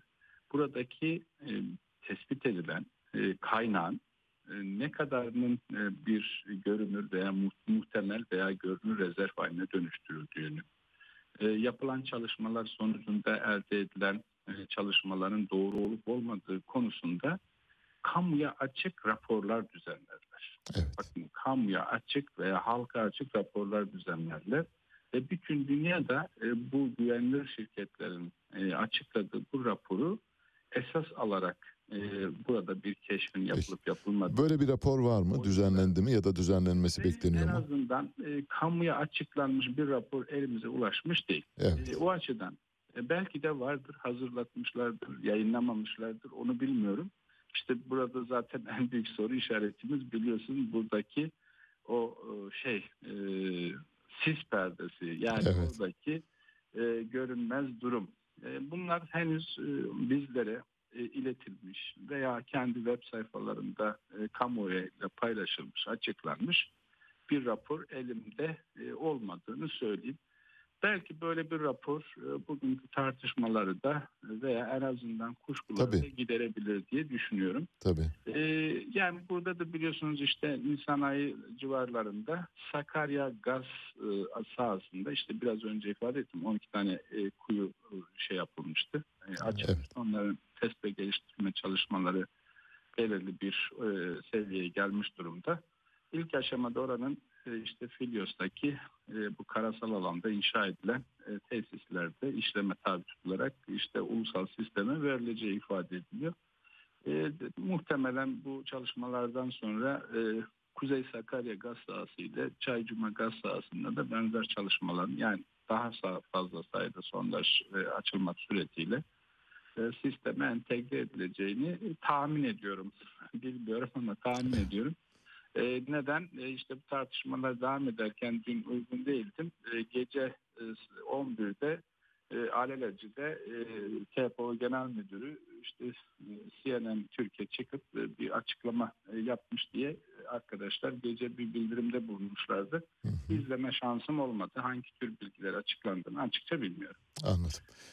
Peki, e, çok teşekkürler. E, sizden şunu rica ediyorum. Bir uluslararası e, sivil toplum örgütü ya da otoritenin herhangi bir raporuna ulaşırsanız, bunu bizimle paylaşırsanız, yani radyo aracılığıyla e, isterseniz yayına da katılabilirsiniz ama e, raporu bize iletebilirseniz e, çok mutlu oluruz hocam. Sağ olun. Evet, peki çok teşekkür ediyorum. Dediğim gibi yani e, uluslararası bir kuruluşa, e, bağımsız bir kuruluşa bu tür bir çalışmanın e, yapıldığına ilişkin bilgi dün e, basın yayınına da paylaşıldı. Şimdi tam adı aklımda değil, not almamışım. E, ama hani bunun raporunun e, bizlerle veya kamuoyuyla paylaşıldığına ilişkin e, bir bilgi sahibi değilim. E, benim gördüğüm kadarıyla da henüz e, paylaşılmadı. Paylaşılırsa da e, bu bilgileri e, tabii ki e, bizler de e, kendi web sayfalarımızda veya sizlerle de basın yayında da paylaşırız. E, dediğim gibi yani burada e, bu sis perdesinin ortadan kalkması, e, insanların kuşku duyduğu konuların mutlaka açıklığa kavuşturulması gerekiyor TPO Genel Müdürlüğü tarafından. E, ben de teşekkür ediyorum. Böyle önemli bir konuyu Ne demek? e, spekülatif e, bir e, konumdan çıkarıp Tabii. çıkarmamız gerekiyor. Aynen. E, çünkü bu ulusal bir kaynağımız. Kesinlikle. Hepimizin ortak sevinci olduğunu Tabii, yani. düşünüyorum. Peki hocam. Çok teşekkürler. Ee, Jeoloji Mühendisleri Odası Başkanı Hüseyin Alan'la konuştuk. Ee, en son Çaycuma 1 e, sahasında keşfedilen 58 milyar metreküplük doğalgazla birlikte toplam e, 710 milyar metreküpe ulaşan Türkiye'nin doğalgaz rezervi konusundaki soru işaretlerini, kuşkulu noktaları aydınlığa kavuşturmaya çalıştık. Ancak vardığımız sonuç şu. Üç aşamalı gibi nitele, nitelemek gerekirse bir muhtemel rezerv, iki görünür rezerv, üç kullanılabilir rezerv diye tarif ettiğimiz üç aşamanın ikisi kuşkulu şu an itibariyle bilmiyoruz diyor. Bu konuda hazırlanmış bir e, rapor yok. E, ne Türkiye Petrolleri Anonim Ortaklığı tarafından ne uluslararası akredite bir kuruluş otorite tarafından hazırlanmış bir rapor yok. Böyle bir rapor paylaşıldığı zaman sizinle biz de paylaşmaya hazırız diyor. Elbette ben de katılıyorum Hüseyin Alan'ın görüşlerine. Bulunması bizim için büyük mutluluktur. Bunu, bundan sadece haz duyarız, keyif duyarız. Bunu alkışlarız ama doğru bilgilerin paylaşılması gerek. Zaten e, gazetecilerin, habercilerin yapması gereken yegane şey de bu. Doğru bilgilere ulaşmayı sağlamak yoksa doğru bilgiler olmadığı takdirde elbette kulak dolgusu ya da somut olmayan e, olaylardan yola çıkarak yorumlar yapmak gazetecilik ahlakına ve etiğine de çok fazla uygun değil. Enflasyon bir armut gibi böyle olgunlaşıp daldan düşebilecek bir data değildir dedi. Şimdi fiyatlar düzeyi belli bir seviyeye kadar ulaştığında hepimizin günlük hayatında biz ne yapıyoruz? İşte bir bardak 10 lira, yarın 15 lira oluyor, öbür gün 20 lira oluyor. Siz eskiden altılı bir bardak alırken üçlüye dönüyorsunuz, ikiliye dönüyorsunuz. Talep burada azaldığında belki enflasyonun belli bir noktada durması sonucu oluşabilir. Enflasyon bir armut değildir. Olgunlaşıp dalından düşmesini beklemeyiniz değil mi? Bunu bir e, motto olarak yazmak lazım. Evet şimdi doğalgazla ilgili son bir notu da aktarayım. Bu, bu da yani benim kafama takılan bir soru olduğu için en azından e, ifade etme gereğini duyuyorum. Bildiğiniz gibi Karadeniz'deki sahanın ilk adı Tuna gaz sahasıydı. Sonra aradan aylar geçti. Tuna gaz sahasının adı Sakarya gaz sahası diye değiştirildi. Çünkü Sakarya bize ait bir bölgenin adı. Dolayısıyla bizden bir bölge. Tuna uluslararası yani Romanya'nın, Bulgaristan'ın, e, Ukrayna'nın ve Türkiye'nin sorumluluk alanlarını kapsayan bir bölgenin genel adı olduğu için bildiğiniz gibi Tuna Nehri Avrupa'nın en uzun nehirlerinden bir tanesidir. Almanya'nın Kara Ormanlar bölgesinden doğar. 10 Avrupa ülkesini geçerek Karadeniz'e dökülür ve müthiş bir alüvyon getirir Karadeniz'e. Zaten Karadeniz'deki doğalgaz ve petrol sahalarındaki yapılaşmanın, fosilleşmenin kaynağında Tuna Nehri'nin taşıdığı alüvyon tabakası yatıyor. O alüvyon işte milyonlarca yıl boyunca birikerek, fosilleşerek petrole ve doğalgaza dönüşüyor. İşte biz o doğalgazı kullanıyoruz. Burada bir terminoloji sorunu yaşamamak için olsa gerek muhtemelen Enerji ve Tabii Kaynaklar Bakanı ve Türkiye Petrolleri Anonim Ortaklığı sahanın adını Tuna'dan Sakarya'ya çevirdiler. Yarın öbür gün Tuna dediğiniz yer zaten ortak bir alandır. Buradan bizim de hakkımız e, vardır diyen birileri çıkabilir. Yani ileride bir teorik bir tartışma başlamasın diye bu önlem alınmış durumda. Bu da akıllıca yerinde bir davranış ama tabii e, gecikmeli bir davranış. Yani en baştan düşünmesi gereken şeylerden bir tanesiydi. Fenerbahçe Teknik Direktörü Jorge Jesus e, milli takım teknik direktörlüğü için görüşmek istediğini Portekiz Futbol Federasyonu'na bildirdi. Şu anda ufak ufak Portekiz'e doğru yola çıkıyor. Fenerbahçe teknik direktörsüz kalabilir mi diye düşünüyoruz bilmiyoruz. Sigaraya zam yolda. En düşük sigara fiyatı 33 lira olacak. Bu arada sigaraya zam geliyor. En düşük, en ucuz sigaradan bahsediyoruz. Tabii en ucuz sigara deyince işte aklınıza ne geliyorsa bir 33 liradan başlayacak. Bir yazı var elimde onu paylaşmak istiyorum bence önemli. Tarihe şerh düşürmek bakımından. Ocak 2012'de yayımlanan Yılmaz Özder'in Hürriyet Gazetesi'ndeki bir yazısının bir bölümünü okuyacağım. Ancak bu bölümü okurken de sansürleyerek okumak zorunda kalacağım. Çünkü hakikaten bir e, gazetecilik e, yazım dili üslubuna ya da üslupsuzluğa bir örnek yazı aslında bu. Yılmaz Özdil bir Atatürk tüccarı kendisi bildiğiniz gibi. Fatih Çekirge ile birlikte Star Gazetesi'ni çıkardığı yıllara doğru bakarsanız Yılmaz Özdil'in gerçek gazetecilik kimliğiyle ilgili daha net bilgiler edinebilirsiniz. Ancak böyle Kemalizme derinden ve gönülden bağlı olan ve işte her şeyi koşulsuz kabul eden bir kitle var. O kitle Yılmaz Özdil'i şu anda bayraktar yapmış durumda. Yılmaz Özdil aslında oradan ciddi ölçüde para kazanıyor ve Atatürk e, milliyetçiliği, Atatürkçülük üzerinden bir şeyler devşiriyor ama milli kahraman haline getiriliyor maalesef. Bakın geçmişteki, geçmişteki yazılarından birinde şöyle diyor. Kaçakçılarla ilgili bir yazı kaleme almış. Kaçakçı dediğimiz nedir?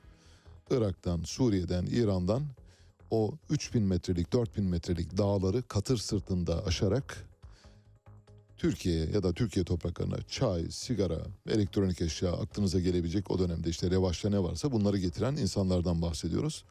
Ki Suriye bölgesinin mayınlı olduğunu biliyoruz uzunca bir süre öncesine kadar. Ve bu mayınlı bölgeden geçerken çok sayıda kaçakçının hayatını kaybettiğini, sakat kaldığını biliyoruz. Diğer bölgelerdeki kaçakçıların da o ülke polisi ve jandarması tarafından ateşe maruz kaldığını ve hayatlarını kaybettiklerini biliyoruz. Yani kaçakçılık öyle hani keyfi olarak yapılan bir iş değildir. Türkiye'deki kaçakçılıktan bahsediyorum. Yoksa eroin kaçakçılığından ya da başka kaçakçılık türlerinden bahsetmiyorum. Türkiye'nin Suriye, Irak ve İran'la olan kaçakçılık ticaret bağlantısının bir zorunluluk, bir hayati mesele olduğunu ifade ediyorum. Bir hayat memat meselesiydi. İnsanlar geçinebilmek için böyle bir yol bulmuşlardı ve o yoldan geçiniyorlar. Şimdi o kaçakçıları siz getirip de uluslararası uyuşturucu kaçakçısı gibi görürseniz yanılmış olursunuz. Oradaki bir hayatta kalma mücadelesidir. Yaşayabilmek için buna mecbur kalmış. Hayatlarını ortaya koyarak kaçakçılık yapıyorlardı. Diyeceksiniz ki kaçakçılığı mazur mu gösteriyorsunuz? Hayır öyle bir şey yapmıyoruz. Sadece kaçakçılığın bu yönünün düşünülmesi gerektiğini düşünüyoruz ama Yılmaz Özdil'in aynı düşüncede olmadığını görüyoruz. Şöyle diyor, yazının bazı yerlerini sansürleyeceğim. Sayın kaçakçı diye başlıyor. Babası eşek, anası attır. Eşek atı nokta nokta katır doğar. Kimin kimi, hangisinin hangisini nokta nokta yaptığının bir önemi yoktur. Neticede devletle kaçakçının çiftleşmesidir. Entel barların romantik tayfası 50 liracık için canını tehlikeye atmak zorunda kalan masum köylü filan diyor ama haftada iki sefer yaptığında ayda 15 bin lira kazanıyor o masum. Ne demek istiyor? Diyor ki entel barlarda bunlara hayatını ortaya koyan masum insanlar deniyor. Oysa diyor iki sefer yapınca 15 bin lira kazanıyor. Sene kaç? 2012. 2012'de 15 bin lira iyi para mı? İyi para. Tamam. Onda anlaştık. Peki bu iyi paranın bir hmm, rizikosu var mı? Var. Nedir riziko? Hayatınız. Hayatını ortaya koyuyor. Şimdi bu dönemin yazarları yani geçmişte Hürriyet Gazetesi, Doğan e, Medya grubunda yazı yazanlar özellikle ve elbette diğer grupta Dinç Bilgin grubunda yazı yazanlar da aynı şekilde böylesi genel takıntılara çok fazla iştirak ediyorlardı. Çünkü bu takıntılarından sıyrılamıyorlardı. Şimdi kaçakçının kazandığı 15 bin lira Yılmaz Özdil'e göre büyük para. Para büyük olabilir ama bedeli çok ağır olan bir paradır. Aynı takıntılara sahip olan mesela geçmişte Mehmet Altan da Atatürk'ün köylü milletin efendisidir sözünden yola çıkarak şöyle yazılar kalem alıyordu. Ben okudum o yazıların hepsini. Mesela diyor çiftçi buğday eker, senede iki ay çalışır. Ekim'de eker, işte Ağustos'ta ya da Temmuz'da hasat eder. Toplam iki ay çalışır. 10 ay yatar ve dünyanın parasını kazanır diyor. Evet diyor işte köylü milletin efendisidir dedikleri budur diyor. Şimdi orada köylünün kazandığı alın teriyle, göz nuruyla, uykusuzluk pahasına sabahın köründe kalkıp sabah namazından önce kalkıp çifte çubuğa giden çiftçinin 10 ay boyunca yattığını iddia ediyordu. Köylü milletin efendisi. Ama burada tabii köylü milletin efendisidir söylemini hicvederken aslında biraz da böyle Atatürk'e laf dokunduruyor. Burada da Yılmaz Özdil entel barlarda ki arkadaşlara laf dokunduruyor. Şimdi iki yazıyı mesela köylü milletin efendisidir diye yazan Ahmet Altan'la kaçakçı bildiğiniz adam değildir. O aslında dolandırıcıdır diye yazan. Bu arada tabii e, okuyamadığım birkaç kelime var. Yani bunları yazan yazarlardan bahsediyor. Türkiye maalesef kötü yazarların ülkesi olarak hayatına devam ediyor. Hala da bugün aynı durumda maalesef. Yani böyle gözümüzde çok büyüttüğümüz yazarların aslında çok fazla da matah şeyler olmadığını zaman geçince çok iyi anlıyoruz. Bunu da bir tarihe not düşürmek bakımından sizinle paylaştık. Boğaziçi Üniversitesi Rektörü Profesör Doktor Naci İnci Naci İnci şöyle bir paylaşımda bulundu. 490 kez rektörlüğe sırtını dönen akademisyenler için şunu dedi. Dikkat edin, eylemlere katılanların neredeyse tamamı eskiden idari pozisyonlarda olan arkadaşlar. Üniversiteyi sahiplenmiyorlar, kendilerini üniversitenin sahibi zannediyorlar. İktidarlarını kaybettikleri için de hayal kırıklığı yaşıyorlar diyor. Demokratik ülkelerde rektör nasıl seçilir diye soru soruluyor. Şöyle diyor. Demokratik ülkelerde önemli kamu kurumlarının başında ya halkın seçilmiş temsilcileri ya da onların atadığı bürokratlar bulunur. Başhekimleri, doktorlar, Okul müdürlerini öğretmenler, emniyet müdürlerini polisler seçmez. Seçimler biraz malumun ilanı gibiydi. Yani akademisyenlerin belirlenmesi noktasında hep bu grubun baskınlığı var. Mesela ben sormak isterim. Üniversitemizdeki 200'den fazla kadın öğretim üyesi arasında neden bir tane dahi başörtülü akademisyen yok diye getirip işi nereye bağlıyor? Başörtülü akademisyene bağlıyor. Baştan sona yanlış, baştan sona kurgu hatası, baştan sona felsefik olarak herhangi bir yere oturtamayacağınız bir şeyden bahsediyor. Bir defa Naci İnci'nin kendisi bu göreve nasıl geldiğini bir hatırlasın lütfen. Buna ilişkin benim paylaştığım bir tweet var. Çok okundu bu tweet. Bir buçuk milyondan fazla kişi tarafından görüntülendi. O tweet şuydu. Bizzati bir önceki rektör, yine atanmış rektör, yine kayyum rektör Melih Bulu tarafından aktarılan bir bilgiydi. Tanıklarım var bu arada. Hani yargı konusu olursa mahkemeye sunacağım. İkiden fazla tanığım var bu arada.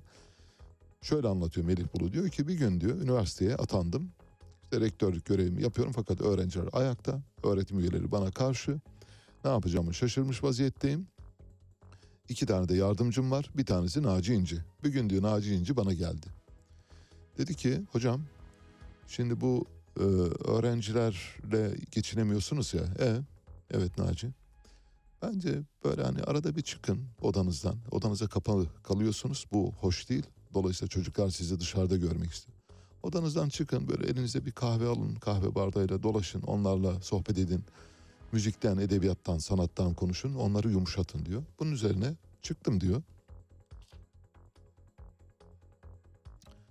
Odamdan çıktım bir gün ve elimde bir işte Starbucks bardağıyla neyse artık ve öğrencilerin arasına karıştım diyor. Orada hatırlarsanız işte bu müzikle ilgili beğenilerini dile getirmişti.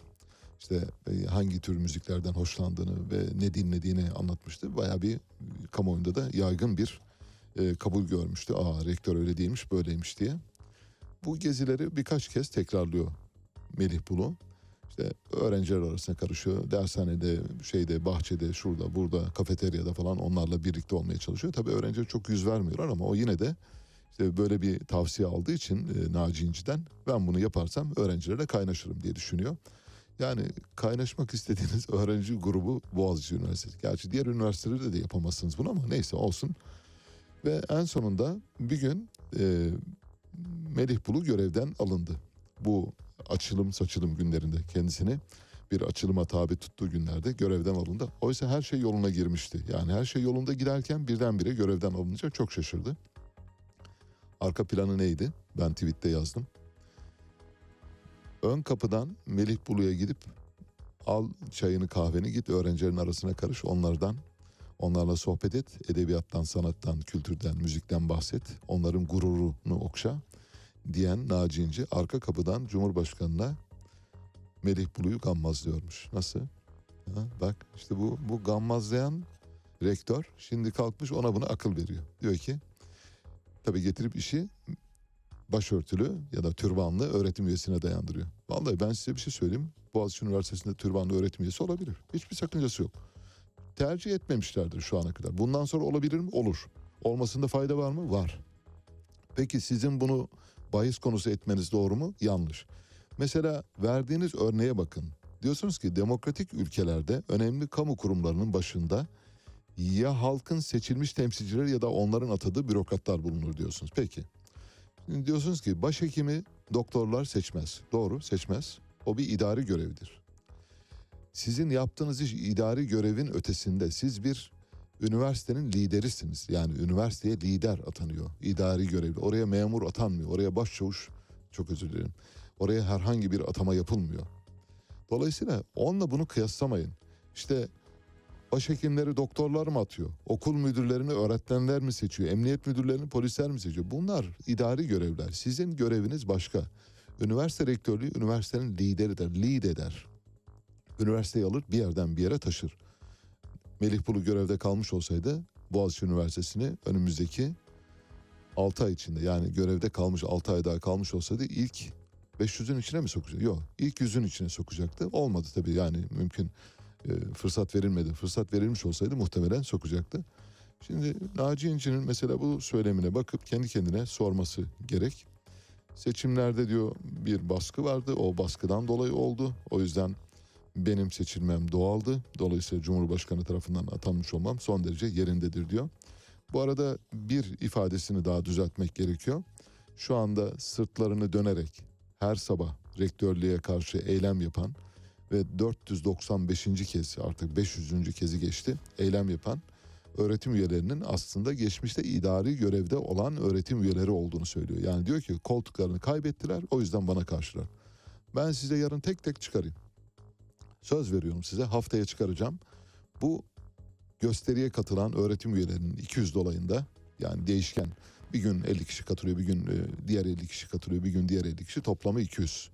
200 civarında öğretim üyesi var. Bu 200 öğretim üyesinin içinde en fazla 10-15 tanesinin geçmişte idari görevli olduğunu kanıtlayacağım size. Dolayısıyla teziniz boşa düşecek. Bu bile doğru değil. Mesela bir akademisyen olarak bunu ifade ediş biçiminiz bile yanlış. Böyle ifade etmemeniz gerekiyor ama maalesef ediyorsunuz. Maalesef o üniversitenin başındasınız. Maalesef devam ediyorsunuz. Maalesef 500. günü geride bırakmışlar ama siz hiç tınlamıyorsunuz. Arkadaşınızı gammazlayarak onu görevden aldırıyorsunuz. Onun koltuğuna oturuyorsunuz. Asıl siz mesela eğer hani bir şeyden sebeplenmişseniz sizin bugün koltuğunuza bu kadar çok sıkı sarılmanız bu koltukta kalma biçiminizle ilgilidir. Bu koltuğa geliş biçiminizle ilgilidir. Bunu da bir kenara bir not olarak vermiş olalım. Yoruldum. Gezi davasında Osman Kavala'ya verilen ağırlaştırmış müebbet hapis ve diğer 7 sanığa verilen 18'er yıl hapis cezası İstanbul Bölge Adliye Mahkemesi 3. Ceza Dairesi tarafından onandı. Bu yani ölene kadar içeride kalmalarını teşvik edecek bir şey. Son bir haber vereceğim ondan sonra ufak ufak noktalayacağız. Bir İzmir Dikili'de görev yapan bir müezzin var. Müezzin bildiğiniz gibi ezan okuyan kişi. Müezzin eskort sayfalarını eklerken yakalanmış. Eskort sayfalarını ekledikten sonra sordular. Dediler ki ne iş hacım? Şöyle dedi savunması şöyle lütfen savunmasını kelime kelime dikkatle takip edin. Sosyal medya hesaplarım kopyalanmış. Yani diyor ki bana bir komplo düzenlendi. Bu bir. Tahrip edilmiş ayrıca yani girip orada fake bir hesapla ayrıca ele geçirilmiş demek istiyor. Yapmadığım yorum ve bildirimler ben yapmışım gibi gösterilip servis edilmiş. Daha güzel bir yalan söyleyebilirdi. Bizim orada bir şey var cami görevlisi var e, Gassal yardımcısı o yapmış olabilir. Onunla aramız çok iyi değil. O onun attığı şeyler olabilir. Ben paylaşmadım. Benim hesabımı arada bir kullanıyordu. Ben de ona izin veriyordum diyebilirdi. Daha böyle kuyruklu, usturuplu bir yalan olabilirdi. Öyle yapamıyor. Devam ediyor. Diyor zaten hastayım, istirahatteyim. Bir de bu durumla uğraşmak zorunda kaldım. Sosyal medyada profesyonel değilim ve mağdurum diyor. Böyle bir şey olabileceğini yeni öğrendim. Yani bir linki bilmeden tıklamanın mümkün olup olmayacağını yeni öğrenmiş. Arkadaşlara sürekli gelen bildirimleri nasıl engellerim diye sordum. O profile gir engelle dediler. Ben de bunu yaptım. Gelen bildirimleri engellemek için profillerine girmiş olabilirim diyor. Ya size bir şey söyleyeyim mi? Yani hakikaten çocuklar inanmaz. Yani çocuklar inanmayacağı yalanları bize söylüyor yani. Koskoca müezzin ya. Ya hakikaten inanamıyor. Gelen bildirimleri engellemek için profillere giriyor ve profillere tıklıyor. Tak ne oluyor? O profiller sizin profiliniz oluyor.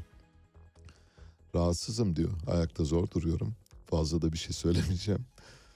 Son cümleye dikkat. Biz vatana, millete, bayrağa, dini değerlere saldırmadık. Bir hatamızdan dolayı mağduriyet yaşıyoruz diyor. Biliyorsunuz bu tür şeylere saplananlar ezanımızı susturamazsınız, bayrağımızı indiremezsiniz diye böyle yüksek perdeden haykırırlar. İşte o. Oraya doğru gidiyor. Evet bitirdik. Habere geliyoruz. Yavaş yavaş gidiyoruz. Bu programı kumanda masasında Onur Er, editör masasında Doruk Urgancı ile birlikte gerçekleştiriyoruz. Birazdan Mehtap Yeni Doğan saat başı haberlerle karşınızda olacak. Bugün size Pamir yaylasından, dünyanın çatısından bir Pamiri ırkından sanatçıyı getiriyoruz. Madina Aknazarova. Madina Aknazarova henüz 24 yaşında çok özel bir ses ve ünü giderek yayılıyor. Dil Meravat. Hepinize çok güzel bir gün diliyorum.